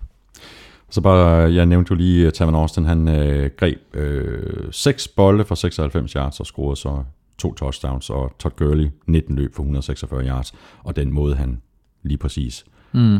ikke øh, løb ud over siden eller løb i endzone, er jo mm. bare klasse. Så springer vi videre til øh, Broncos mod øh, Minnesota Vikings. Broncos er nu 4-0, Vikings er 2-2, og øh, ja, Broncos vinder hjemme med, med 23-20, øh, Claus, og hvordan har du det egentlig med det øh, nederlag? Altså, det må faktisk gøre lidt ondt, fordi Vikings havde rent faktisk muligheder i den her kamp. Ja, det havde de altså til at starte med. Så, så, så, trak, øh, så trak Broncos stille og roligt fra, men Vikings forsvar holdt dem ind i kampen. Og øh, så må man sige, altså den der defensive linje, som, som Broncos har, den er bare giftig, ikke? når du har det Marcus Ware på den ene side, og Von Miller på den anden side. Øh, og man, man bare så ved, at de kommer bare. Altså, og du har altså kun x antal få, få sekunder til at, at komme ned, finde en rigtig receiver til at få leveret, så gør det altså svært som quarterback. Men jeg synes faktisk, at, at Vikings spillede en super fornuftig kamp, holder Broncos til, øh, til 23 point, har bolden til sidst i kampen, mm. og det er jo faktisk der, hvor Teddy Bridgewater, han jo øh, ofte har vist sig allerskarpest, det er jo inden for de sidste par minutter, men så kommer han altså ned endnu en gang, øh, den her defensive linje for, for Broncos, får sækket Teddy Bridgewater, får slået ja. bolden fri, og så er kampen afgjort, men altså en øh, godkendt indsats øh, fra Vikings, og igen, ikke, altså det er så få ting, der afgør, at de her to hold, de ikke begge to er 3 og 1, men at Broncos, de er stadigvæk er ubesejret, og Vikings 2 og 2. Og man, nu, nu er du inde på, på, også på, på Broncos defense, altså det er æder badumme et stærkt forsvar. De holder stort set Adrian Peterson i skak hele kampen, lige på nær det her mm. øh, touchdown-løb på, hvad var det, lige knap 50-49 mm. yards, tror jeg det var. Øh, og det kan man også sige, det er altså et spil, hvor Vikings O-line virkelig skaber plads til Adrian Peterson, ikke? Jo, og så er det på en fjerde down og en. Ja. Øh, hvor han bare skal have en yard, ikke? og der er nogle gange så oversat sig forsvaret. Det er ikke første gang, man har set det i NFL-historien, at, at, at man står med fjerde down og en, og så ender det med et touchdown, men det her, det var bare et super vigtigt touchdown, øh, som jo bragte Vikings helt tilbage i kampen, og så kaster Manning altså to forfærdelige interceptions. Hmm. Øh, og de der to interceptions, han kaster, altså, det er jo sådan nogle, hvor man tænker, altså den ene, øh, som Anthony bare laver, det er bare godt lavet, ikke? Men den anden, han kaster til Harrison Smith, det er jo et helt igennem forfærdeligt kast. Ja. Øh, Tror du, og, han holder hele sæsonen? Nu er han ikke ramt så meget i den her kamp, som han er blevet i de, i de første par kampe, Manning. Øh, så om du spørger mig, om de skifter ham ud, fordi han ikke spiller godt nok, nej, der, det, er svar, det, det der, der, der er svaret klart nej. Øh, hvis du spørger mig, om, om han øh, går hen og bliver skadet, så håber jeg det ikke. Det kan man aldrig håbe på. Man kan aldrig gardere sig mod det. Man kan aldrig på forhånd sige, om, om man holder. Altså, øh, nu har de jo ændret det her med. Nu, nu tager han jo bolden i shotgun mm. eller pistol, som, øh, som vi nævnte for pure siden, der var vigtigt for dem. Ikke?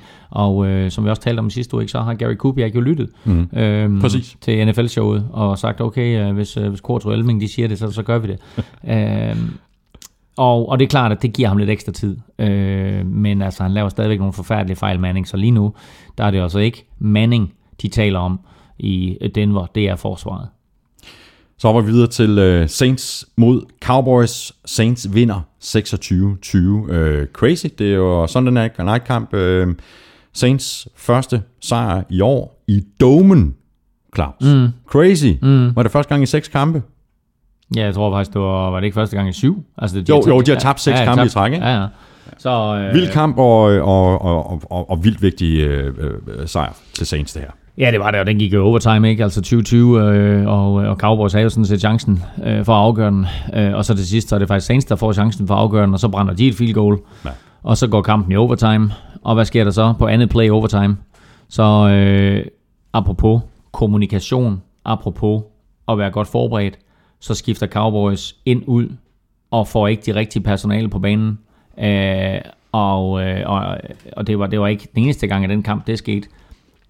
Og selvfølgelig, Drew Brees, erfaren quarterback, han ser, at han har CJ Spiller imod en, en rookie linebacker, og så kaster han den derover. Øh, og så 80 yards senere, ikke? altså bolden i hænder på CJ Spiller, der så løber ned ad sidelinjen og scorer på det andet play overtime. Mm. Øh, og med de her overtidsregler, så når du scorer touchdown, så er kampen jo afgjort. Øh, så der var der altså kommunikationsproblemer på Cowboys forsvar. Og jeg synes jo egentlig, at Cowboys angreb som sådan har spillet OK uden Tony Romo, uden Des Bryant og nu også uden Lance Dunbar. Præcis. Æh, ja, altså, det er også et kæmpe tab for, for, for Cowboys, at de mister Lance Dunbar. Lad, lad, lad, lad, lad os lige gå den anden færdig, fordi jeg synes, det, jeg synes, der er vigtigt, det er, at det forsvar, som jo egentlig var rigtig, rigtig stærkt for Cowboys sidste år, det er jo helt væk i år. Altså, der er store huller øh, løbmæssigt, der er store huller kastemæssigt. Øh, sid lige stille. Øh, øh, og, øh, og kommunikation. Nu talte vi om det her med Steve Spagnuolo for Giants, og kommunikationen, der er så vigtig. Giants forsvar, de kommunikerer, der er fuldstændig styr på alt. Der er styr på indskiftning, udskiftning og faciliteten, der er styr på, hvem har hvad, når vi er på banen. Cowboys forsvar, de pisker rundt og aner ikke, hvem der har hvad, og hvem der dækker hvad. Øh, de er jo 12 mand på banen på et tidspunkt, Cowboys, i den her kamp mod Saints. Hmm. Saints har stillet op til punt. Så er Cowboys 12 mand på banen, får en 5 straf, så går det lige pludselig ned til at blive et makeable field goal. Så sparker Saints i field goal. Det er tre gratis point, som Cowboys får af Saints der. Øh, så der er nogle, nogle kommunikationsproblemer, og der er nogle forsvarsproblemer, som de skal rette op på. Lige nu er angrebet selvfølgelig ikke på samme højde, som det ville have været med, med, med, med Des Bryant og Tony Romo, men det er ikke det, der er udfordringen. Mm. Udfordringen for Cowboys lige nu er deres forsvar.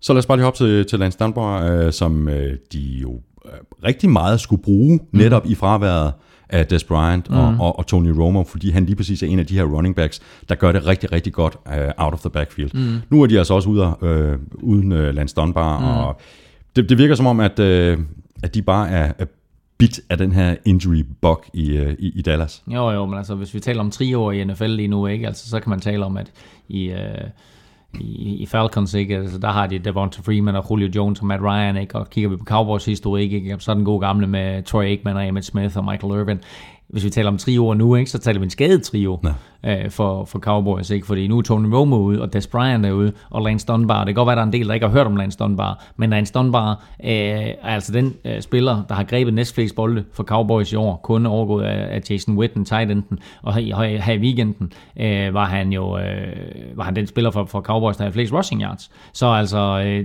det her det er et, et, et kæmpe slag for et, et angreb, der i forvejen øh, er hårdt ramt af skader. Så bliver vi nødt til lige at runde, at øh, Drew Brees er også kommet med uh, i, en, ja. i en lille klub. Ja, øh, ligesom Brady også øh, kom det. I sidste uge var det Brady, der kastede touchdown nummer 400. Og den her uge var det så i overtime Drew Brees, som jo med det der spektakulære touchdown til C-Day spiller kastede sit touchdown nummer 400. Men det interessante ved Brees, at han har gjort det hurtigere mm. end nogen af alle de andre. Den første, der gjorde det, Dan Marino, øh, gjorde det på 227 kampe. Favre var nummer to, gjorde det på 228 kampe. Manning var nummer 3, gjorde det på 209 kampe. Brady var nummer 4, gjorde det på 212 kampe. Og så Breeze, den femte i 400 touchdown-klubben, 205 kampe. Ja. Bum. Så kører bussen. Næste kamp for Cowboys er i øvrigt øh, hjemme mod Patriots, der lige kommer fra deres øh, bye week. Øh, pøj, pøj med det. Jamen, jeg har jo lige sagt, at Patriots vinder. Så derfor... Nå, ja, ja men lige præcis. Ja, sikker, ja, ja, sikker sejr til Cowboys. Præcis. Nå, vi har kun én øh, kamp tilbage, Claus. Øh, Som vi talte om i starten startede. Sæsonen 0 og 2 er nu på 2 og 2, efter de i uh, Monday Night-kampen slog Lions hjemme med 13-10, og vi har allerede talt om det her kontroversielle, mm. måske ikke så kontroversielle, øh, hvis man skal mm. tro dig, det her non-call i, øh, i, i endzone. Øhm, der var nok en, en del, og selv inklusiv, øh, der havde forventet, at Lions ville blive blæst ud af banen, men sådan gik det faktisk ikke. Nej, og det gjorde det ikke, fordi øh, angrebet fra Seahawks har store problemer i år. De har ikke formået at integrere Jimmy Graham, som øh, jeg havde forventet. De ville han er tilbage på mælkekarton. Og, og som de ja, dog ikke, men altså, han, han, han er på vej dertil i hvert fald. Og øh, øh, de har selvfølgelig selv håbet på, at han vil få en større del. Øh, en, en, en lille aspekt af den her øh, handel med Jimmy Graham, det var jo, at de sendte center Max Unger mm-hmm. til, øh, til Saints for Jimmy Graham. Og det tror jeg faktisk lige nu, at, øh, at de fortryder. Fordi han har altså vist sig øh, at, at være en af de der helt store øh, byggeblokke på den offensive linje, som bare mangler lige nu. Marshall Lynch kan ikke løbe bolden. Russell Wilson får ikke tid til at kaste bolden. Marshall, øh, hvad hedder det, Russell Wilson øh, fumbler to gange i den her kamp øh, og bringer Lions tilbage, fordi egentlig, egentlig så har øh, Seahawks jo den der kamp vundet. Mm. Altså Lions er fuldstændig ineffektive. Mm. Men, men de der to fumbles, Russell Wilson, gør bare, at Lions kommer tilbage i kampen. Øh, den ene bliver der scoret touchdown på, den anden giver Lions bolden tilbage, og øh, det står altså vel at mærke 13-10. Lions kører ned, Stafford kaster til Calvin Johnson, Calvin Johnson ned, på 1 linjen kommer Cam Chancellor sin anden kamp tilbage, og hvis nogen nogensinde har vist sin værdi, og hvor hårdt savnet han har været, så er det, at Cam Chancellor han havde et par store spil i løbet af kampen, og så kommer et af de største forsvarsspil overhovedet i den her NFL-sæson. Vi nævnte Josh Normans uh, interception tidligere. Mm, mm. Det her det er helt på højde. Kommer ind, og i stedet for at prøve at takle Cam, øh, øh, hvad hedder Calvin Johnson, så slår Cam Chancellor med en knytnæve direkte ind på bolden. På linjen slår bolden ud af hænderne på Calvin Johnson. Ud igennem endzonen. Klassespil. Game over. Mm. Fra at Lions er helt øh, sensationelt, fuldstændig uretfærdigt på vej tilbage til at vinde den her kamp her, så vinder Cam Chancellor kampen for Seahawks. Og når Seahawks de ryger slutspillet, en gang her, når, når grundspillet er slut, så er der ikke nogen, der kigger tilbage og siger, ej, det var også et vildt spil det der. Men prøv at forestille dig, hvis de havde været 1-3 efter at have tabt til Lions. Præcis. Men Claus, er du fuldstændig 120% sikker på, at Seahawks de går i slutspillet? Ja, altså, du var lidt inde på det. Mm. Max Unger, mm. deres O-line, mm. den ser jo skrækkelig ud. Den ser Den ser skrækkelig ud. Altså, det virker som om, at, at, at Seahawks de har tænkt, okay, nu, vi, nu har vi et rigtig, rigtig godt defense, det skal vi holde fast i. Vi, øh, det er der, vi lægger, smider alle vores penge. Okay, nu har Russell Wilson så også fået nogle, nogle penge. O-line, ah, så O-line, det er O-line. Så mm. de må finde ud af det, ikke? Jamen, det er lidt Men den er skrækkelig. Ja, det, det er den. Og det er lidt overraskende, fordi jeg kan huske, at jeg skrev mit første momentometer til i år, der var Seahawks selvfølgelig rigtig, rigtig højt oppe. Og det var de, fordi jeg kiggede på det hold, der så tænkte jeg, at de har jo ikke mistet noget nævneværdigt. Men de har lige nøjagtigt mistet Max Unger. Øh, og det er bare et større slag lige nu, mm. øh, end man skulle have troet på forhånd. Når det så er sagt, så har jeg nævnt det et par gange, det tager tid at bygge et slagkraftigt angreb. Men de der ting der, som burde ligge øh, under huden, og som de har kørt til bevidstløshed, Seattle Seahawks, og som de har succes med sidste år og forrige år, dem kan de bare ikke køre. Så øh, der mangler et eller andet helt basalt. Og Russell Wilson kan bare ikke vinde kampene øh, ved at scramble rundt. Øh, altså han skal have hjælp, og den hjælp starter på den offensive linje. Lige for at runde den her kamp af, øh, så en, en anden linje, der heller ikke rigtig fungerer øh, helt optimalt, det er Lions O-line. Øh, kan jo ikke blokere. Øh, jeg synes, det er enestående, at øh, Joe Lombardi, altså deres øh, offensive øh, koordinator, ikke kan finde ud af at kende nogle spil, der, der åbner for, helt ærligt. De har Calvin Johnson, de har Golden Tate, og de har Amir Abdullah. Mm. Altså Amir Abdullah han er jo helt væk, men altså, det har der selvfølgelig noget med, med den offensive linje at gøre. Øh, Præcis. Øh, jeg, jeg, jeg synes, det er svært. De var bare elendige. Altså, de var virkelig, virkelig elendige Lions. Jeg sad og så den der kamp, og... Øh, øh, altså ikke mandag nat, men igen øh, dagen efter, ikke? Og, altså, at se dem og se, hvor, hvor, hvor fuldstændig ineffektive de er, både i kastangreb og løbeangrebet, altså det er jo slet ikke NFL-værdigt. Lige om lidt, der får du øh, tre spiltip øh, til oddset på danske spil. Men øh, før du gør det, øh, så skal vi lige have en øh, top 5 fra dit momentometer, Claus. Og øh, det interessante ved den her uges momentometer, det er, at det er faktisk stadigvæk de samme fem hold, der ligger der, men der har været lidt rokering i det, fordi øh, New England Patriots sad over. De får stadigvæk lov til at beholde deres første plads. Green Bay Packers vandt, de er selvfølgelig stadig på anden pladsen, men så tabte Cardinals, og dermed så ryger de altså et par pladser ned, men de ryger fra tredje pladsen til femte pladsen, så de er stadigvæk i top 5. Nummer 3 lige nu er Cincinnati Bengals, og nummer 4 lige nu er Atlanta Falcons. Og mm-hmm. det er jo sådan to hold, som man må sige, hvis der er nogen, der havde sagt til mig inden sæsonen, at de lå nummer 3 og nummer 4 på mit momentometer efter fire spilleuger, så havde jeg nok ikke øh, troet på det. Men øh, sådan ser det altså ud. Patriots, Packers, Bengals, Falcons, Cardinals og Broncos. Og så, hvis man går ned under Raiders, så kan man høre Back in Black med ACDC. Og hvis du vil øh, se hele Elmings momentometer, så kan du gå ind på gulklud.dk, hvor du samtidig kan blive opdateret på stort set alt, hvad der ellers foregår i NFL.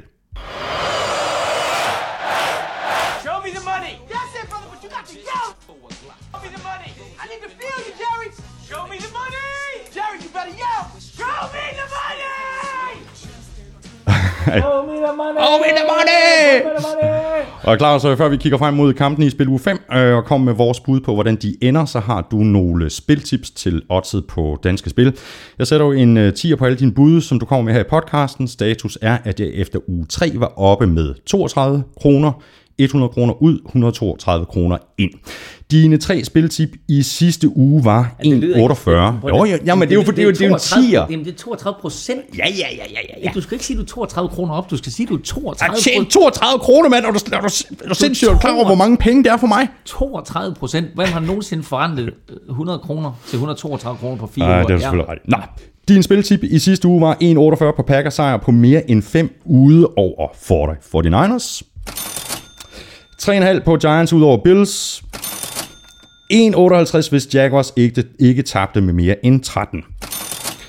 Nu kører bussen altså. Bum, bum, bum. Sådan der. Så skal jeg bare lave det her i 20 år, Claus, så, øh, så bliver jeg rigtig, rigtig rig. Så skal jeg måske sætte, sætte lidt mere end en 10 Men nu er jeg altså oppe på at have vundet 197,60. Giv mig nogle nye spiltip. Kom så! Hvis man bare kunne se dine øjne derude, altså alle dem, der sidder og kigger med. Han kigger på mig med sådan nogle, I want the money, I want the money. Ja, men altså, øh, det korte og lange, øh, det er jo, at øh, jeg tror, øh, at i den her uge, der er der en, øh, en overraskelse, som lurer. Øh, og det er faktisk øh, Cleveland Browns på udebane imod Baltimore Ravens. Øh, det interessante ved den her kamp, det er, at øh, Baltimore Ravens jo øh, oprindeligt var Cleveland Browns, men øh, for præcis 20 år siden i år, så flyttede i nattens mulm og mørke Baltimore Ravens til Cleveland og blev til, øh, eller undskyld, flyttede Cleveland Browns til Baltimore og blev til Baltimore Ravens, og så efterfølgende fik Cleveland så tildelt et nyt NFL-hold. Så det er sådan lidt de gamle Cleveland Browns mod de nye Cleveland Browns, der mødes. Der er lige nu fire gange pengene igen, hvis Browns de kan slå Ravens. Og øh, den måde, Ravens de har spillet på, der er det langt fra umuligt. Tror du ikke helt på, at, øh, at, at, at Browns de vinder, så er der altså faktisk 1,55 igen for, at øh, Ravens ikke vinder med 10. Men altså prøv lige, synes jeg, at smide en hund eller to på, at Browns de giver odds 4 igen øh, på en udsejr En hund, Ravens. en hund, jeg sætter kun 10. Nå, jo, du sætter en 10, ja, det er fint nok. Øh, så synes jeg, ugens bedste bet. Øh, der må jeg sige, at øh, jeg kan ikke forstå, hvorfor Tampa Bay Buccaneers de er favoritter mod Tennessee Titans. Jeg nævnte det tidligere. De har tabt 11 hjemmekampe i træk. Mm-hmm. Buccaneers. Nu er de på hjemmebane imod Tennessee Titans, der lige er sat over. Øh, og øh, ja, det passer da faktisk ikke. De har da mødtes. Øh, jeg har da taget fejl. Nå, undskyld, undskyld. Det er der, der er et eller andet helt galt her. Nu, øh, prøv lige, prøv lige at trykke på den der tilbage-knap der. Kommer her.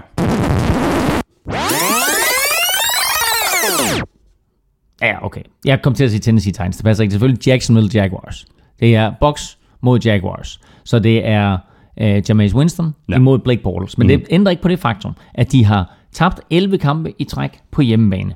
Og øh, skal møde et Jacksonville-mandskab, som var meget, meget tæt på at besejre Colts i den forgangne spilleuge. Mm. Jeg tror, Jacksonville Jaguars, de har en rigtig god chance for at vinde den her kamp.